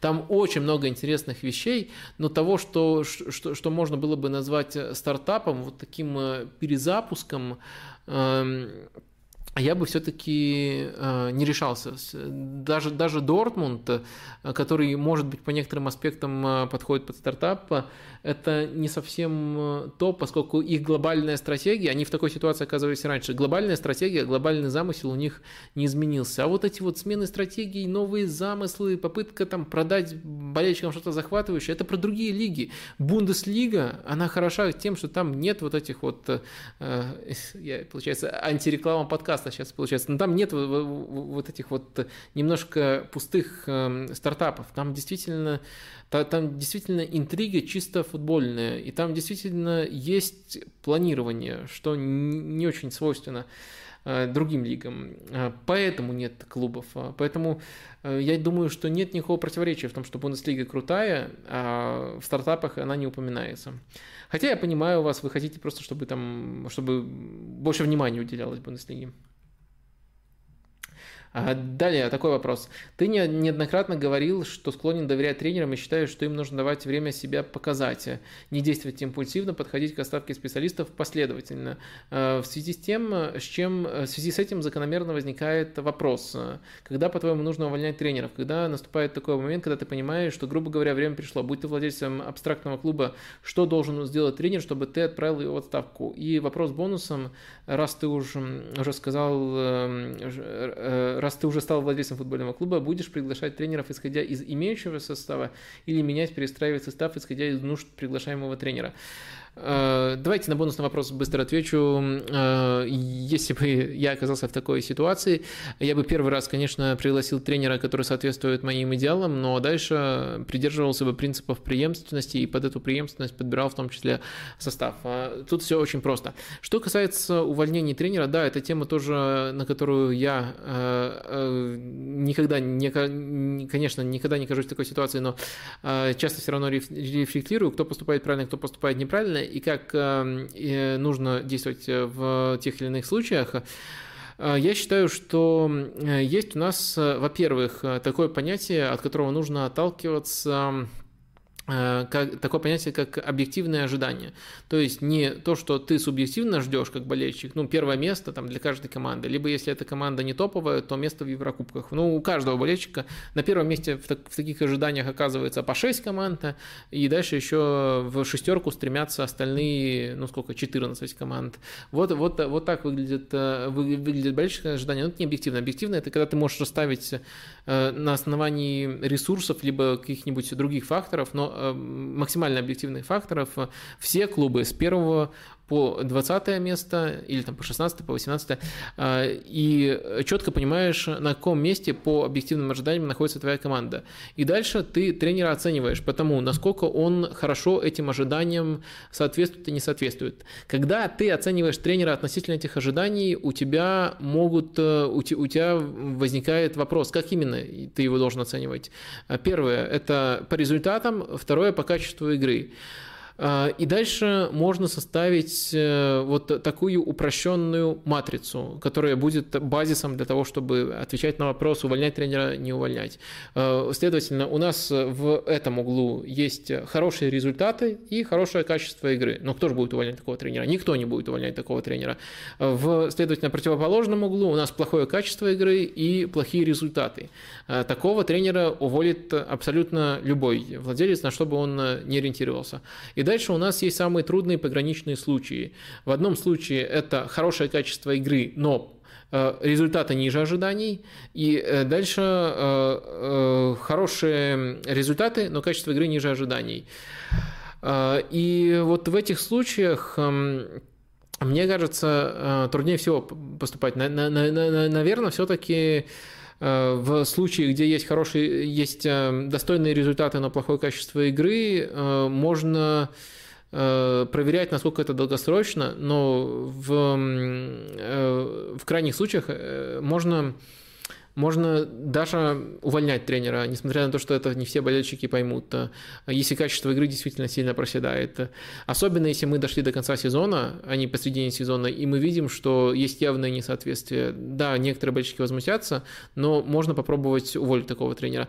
В ситуации, когда есть качество игры, но результаты э, ниже ожиданий, надеюсь, не критически ниже, если там это будет вылет, то, конечно, ситуация трудная, но если это не вылет, а просто несколько ниже ожиданий, тогда надо давать продолжить в такой ситуации. То есть этот квадрат даем продолжить, даем продолжить, тут может быть увольняем, и тут точно увольняем. Вот такая матрица получается, и это базис, от которого я бы отталкивался, когда э, принимал такое решение. Но это не означает, что на этом нужно ограничиваться. Есть еще другие факторы. Потерял, не потерял контакт с раздевалкой и так далее. Но для меня самым главным было бы соотношение качества игры результаты, и я бы вот примерно так его э, формулировал. Плюс еще, плюс еще объективные ожидания, которые служат стартовой точкой для оценки всего этого. Надеюсь, понятно, тема интересная, но тут, тут, тут, тут бы э, немножко графики использовать, а приходится виртуально рисовать руками в прямом эфире. Э, двигаемся далее. Вадим, добрый день. Как считаешь, нужны ли FIFA или и УЕФА футболу в таком виде, в котором они сейчас существуют? Если нет, то какие бы реформы ты предложил? Деятельность данных, данных организаций в последние годы заставляет задуматься, а нужны ли вообще FIFA?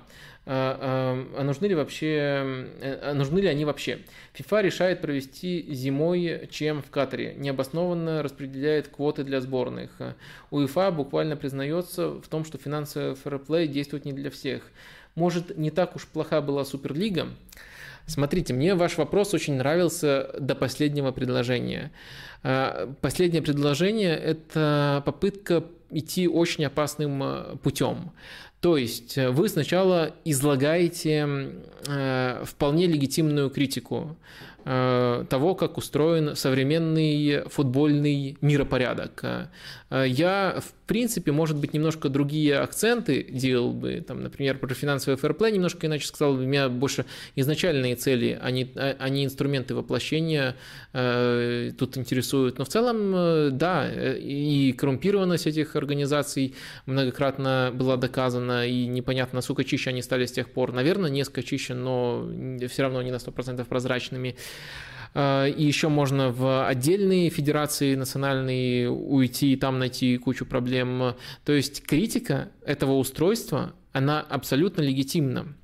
Но Э, из этого делать вывод, э, что Суперлига не была так плоха, это просто наглая манипуляция.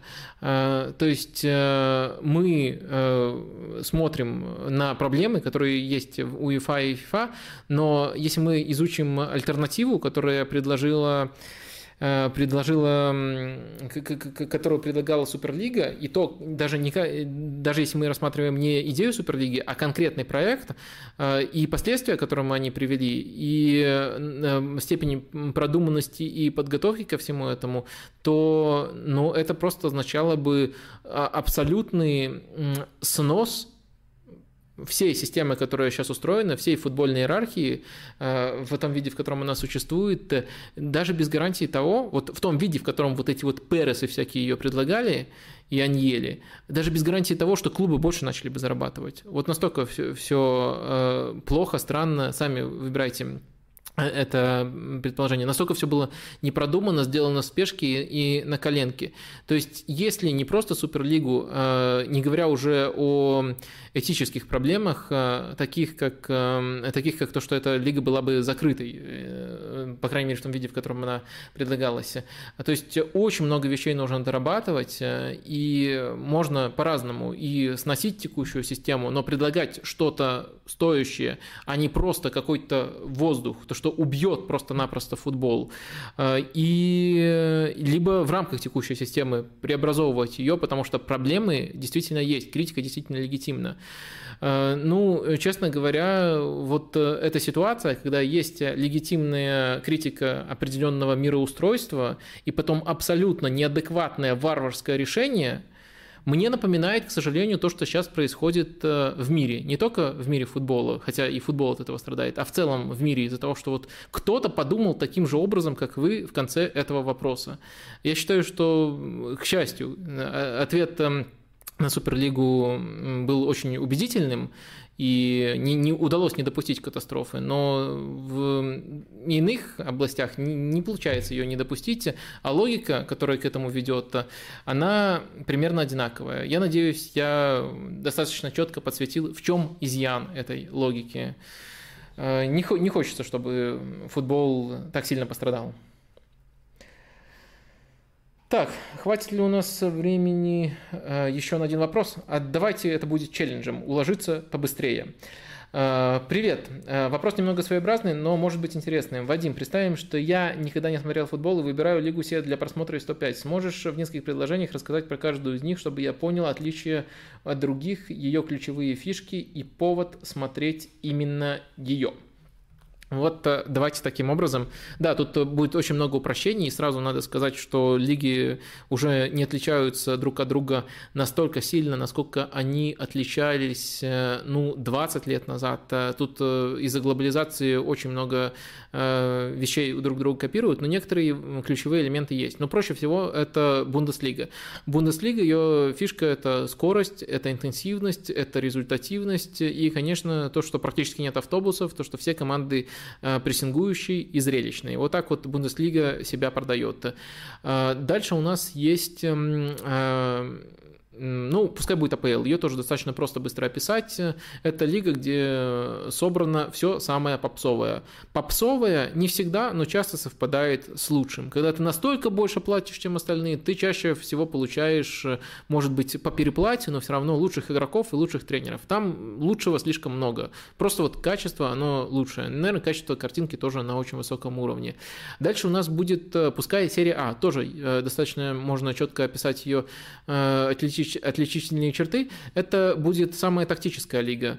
Э, и в данном случае важно понимать, э, что э, что имеется в виду? То есть это не означает, что там самая интересная, самая интересная эффективная тактика используется, это означает, что там по ходу матчей все еще больше всего реакций и контрреакций. И часто это, кстати, э, то, что скорее направлено на нейтрализацию. Тренер видит какую-то проблему и пытается ее погасить у соперника в перерыве. То есть такие часто негативные тактические ходы, но очень много тактики в этом понимании. Потому что тактика это может быть еще и предматчевая подготовка. Я бы не сказал, что серия А там превосходит. Наверное, наоборот, даже отстает от некоторых лиг в этом отношении. А, серия, серия А, э, проехали. ее уже. И дальше Ла Лига у нас идет. Ла Лига у нас будет самой техничной лигой. Все-таки, если взять эм, именно тех, кто формируется в этой среде, эм, наверное, все-таки уровень, средний уровень технической оснащенности в Ла Лиге Э, самый большой.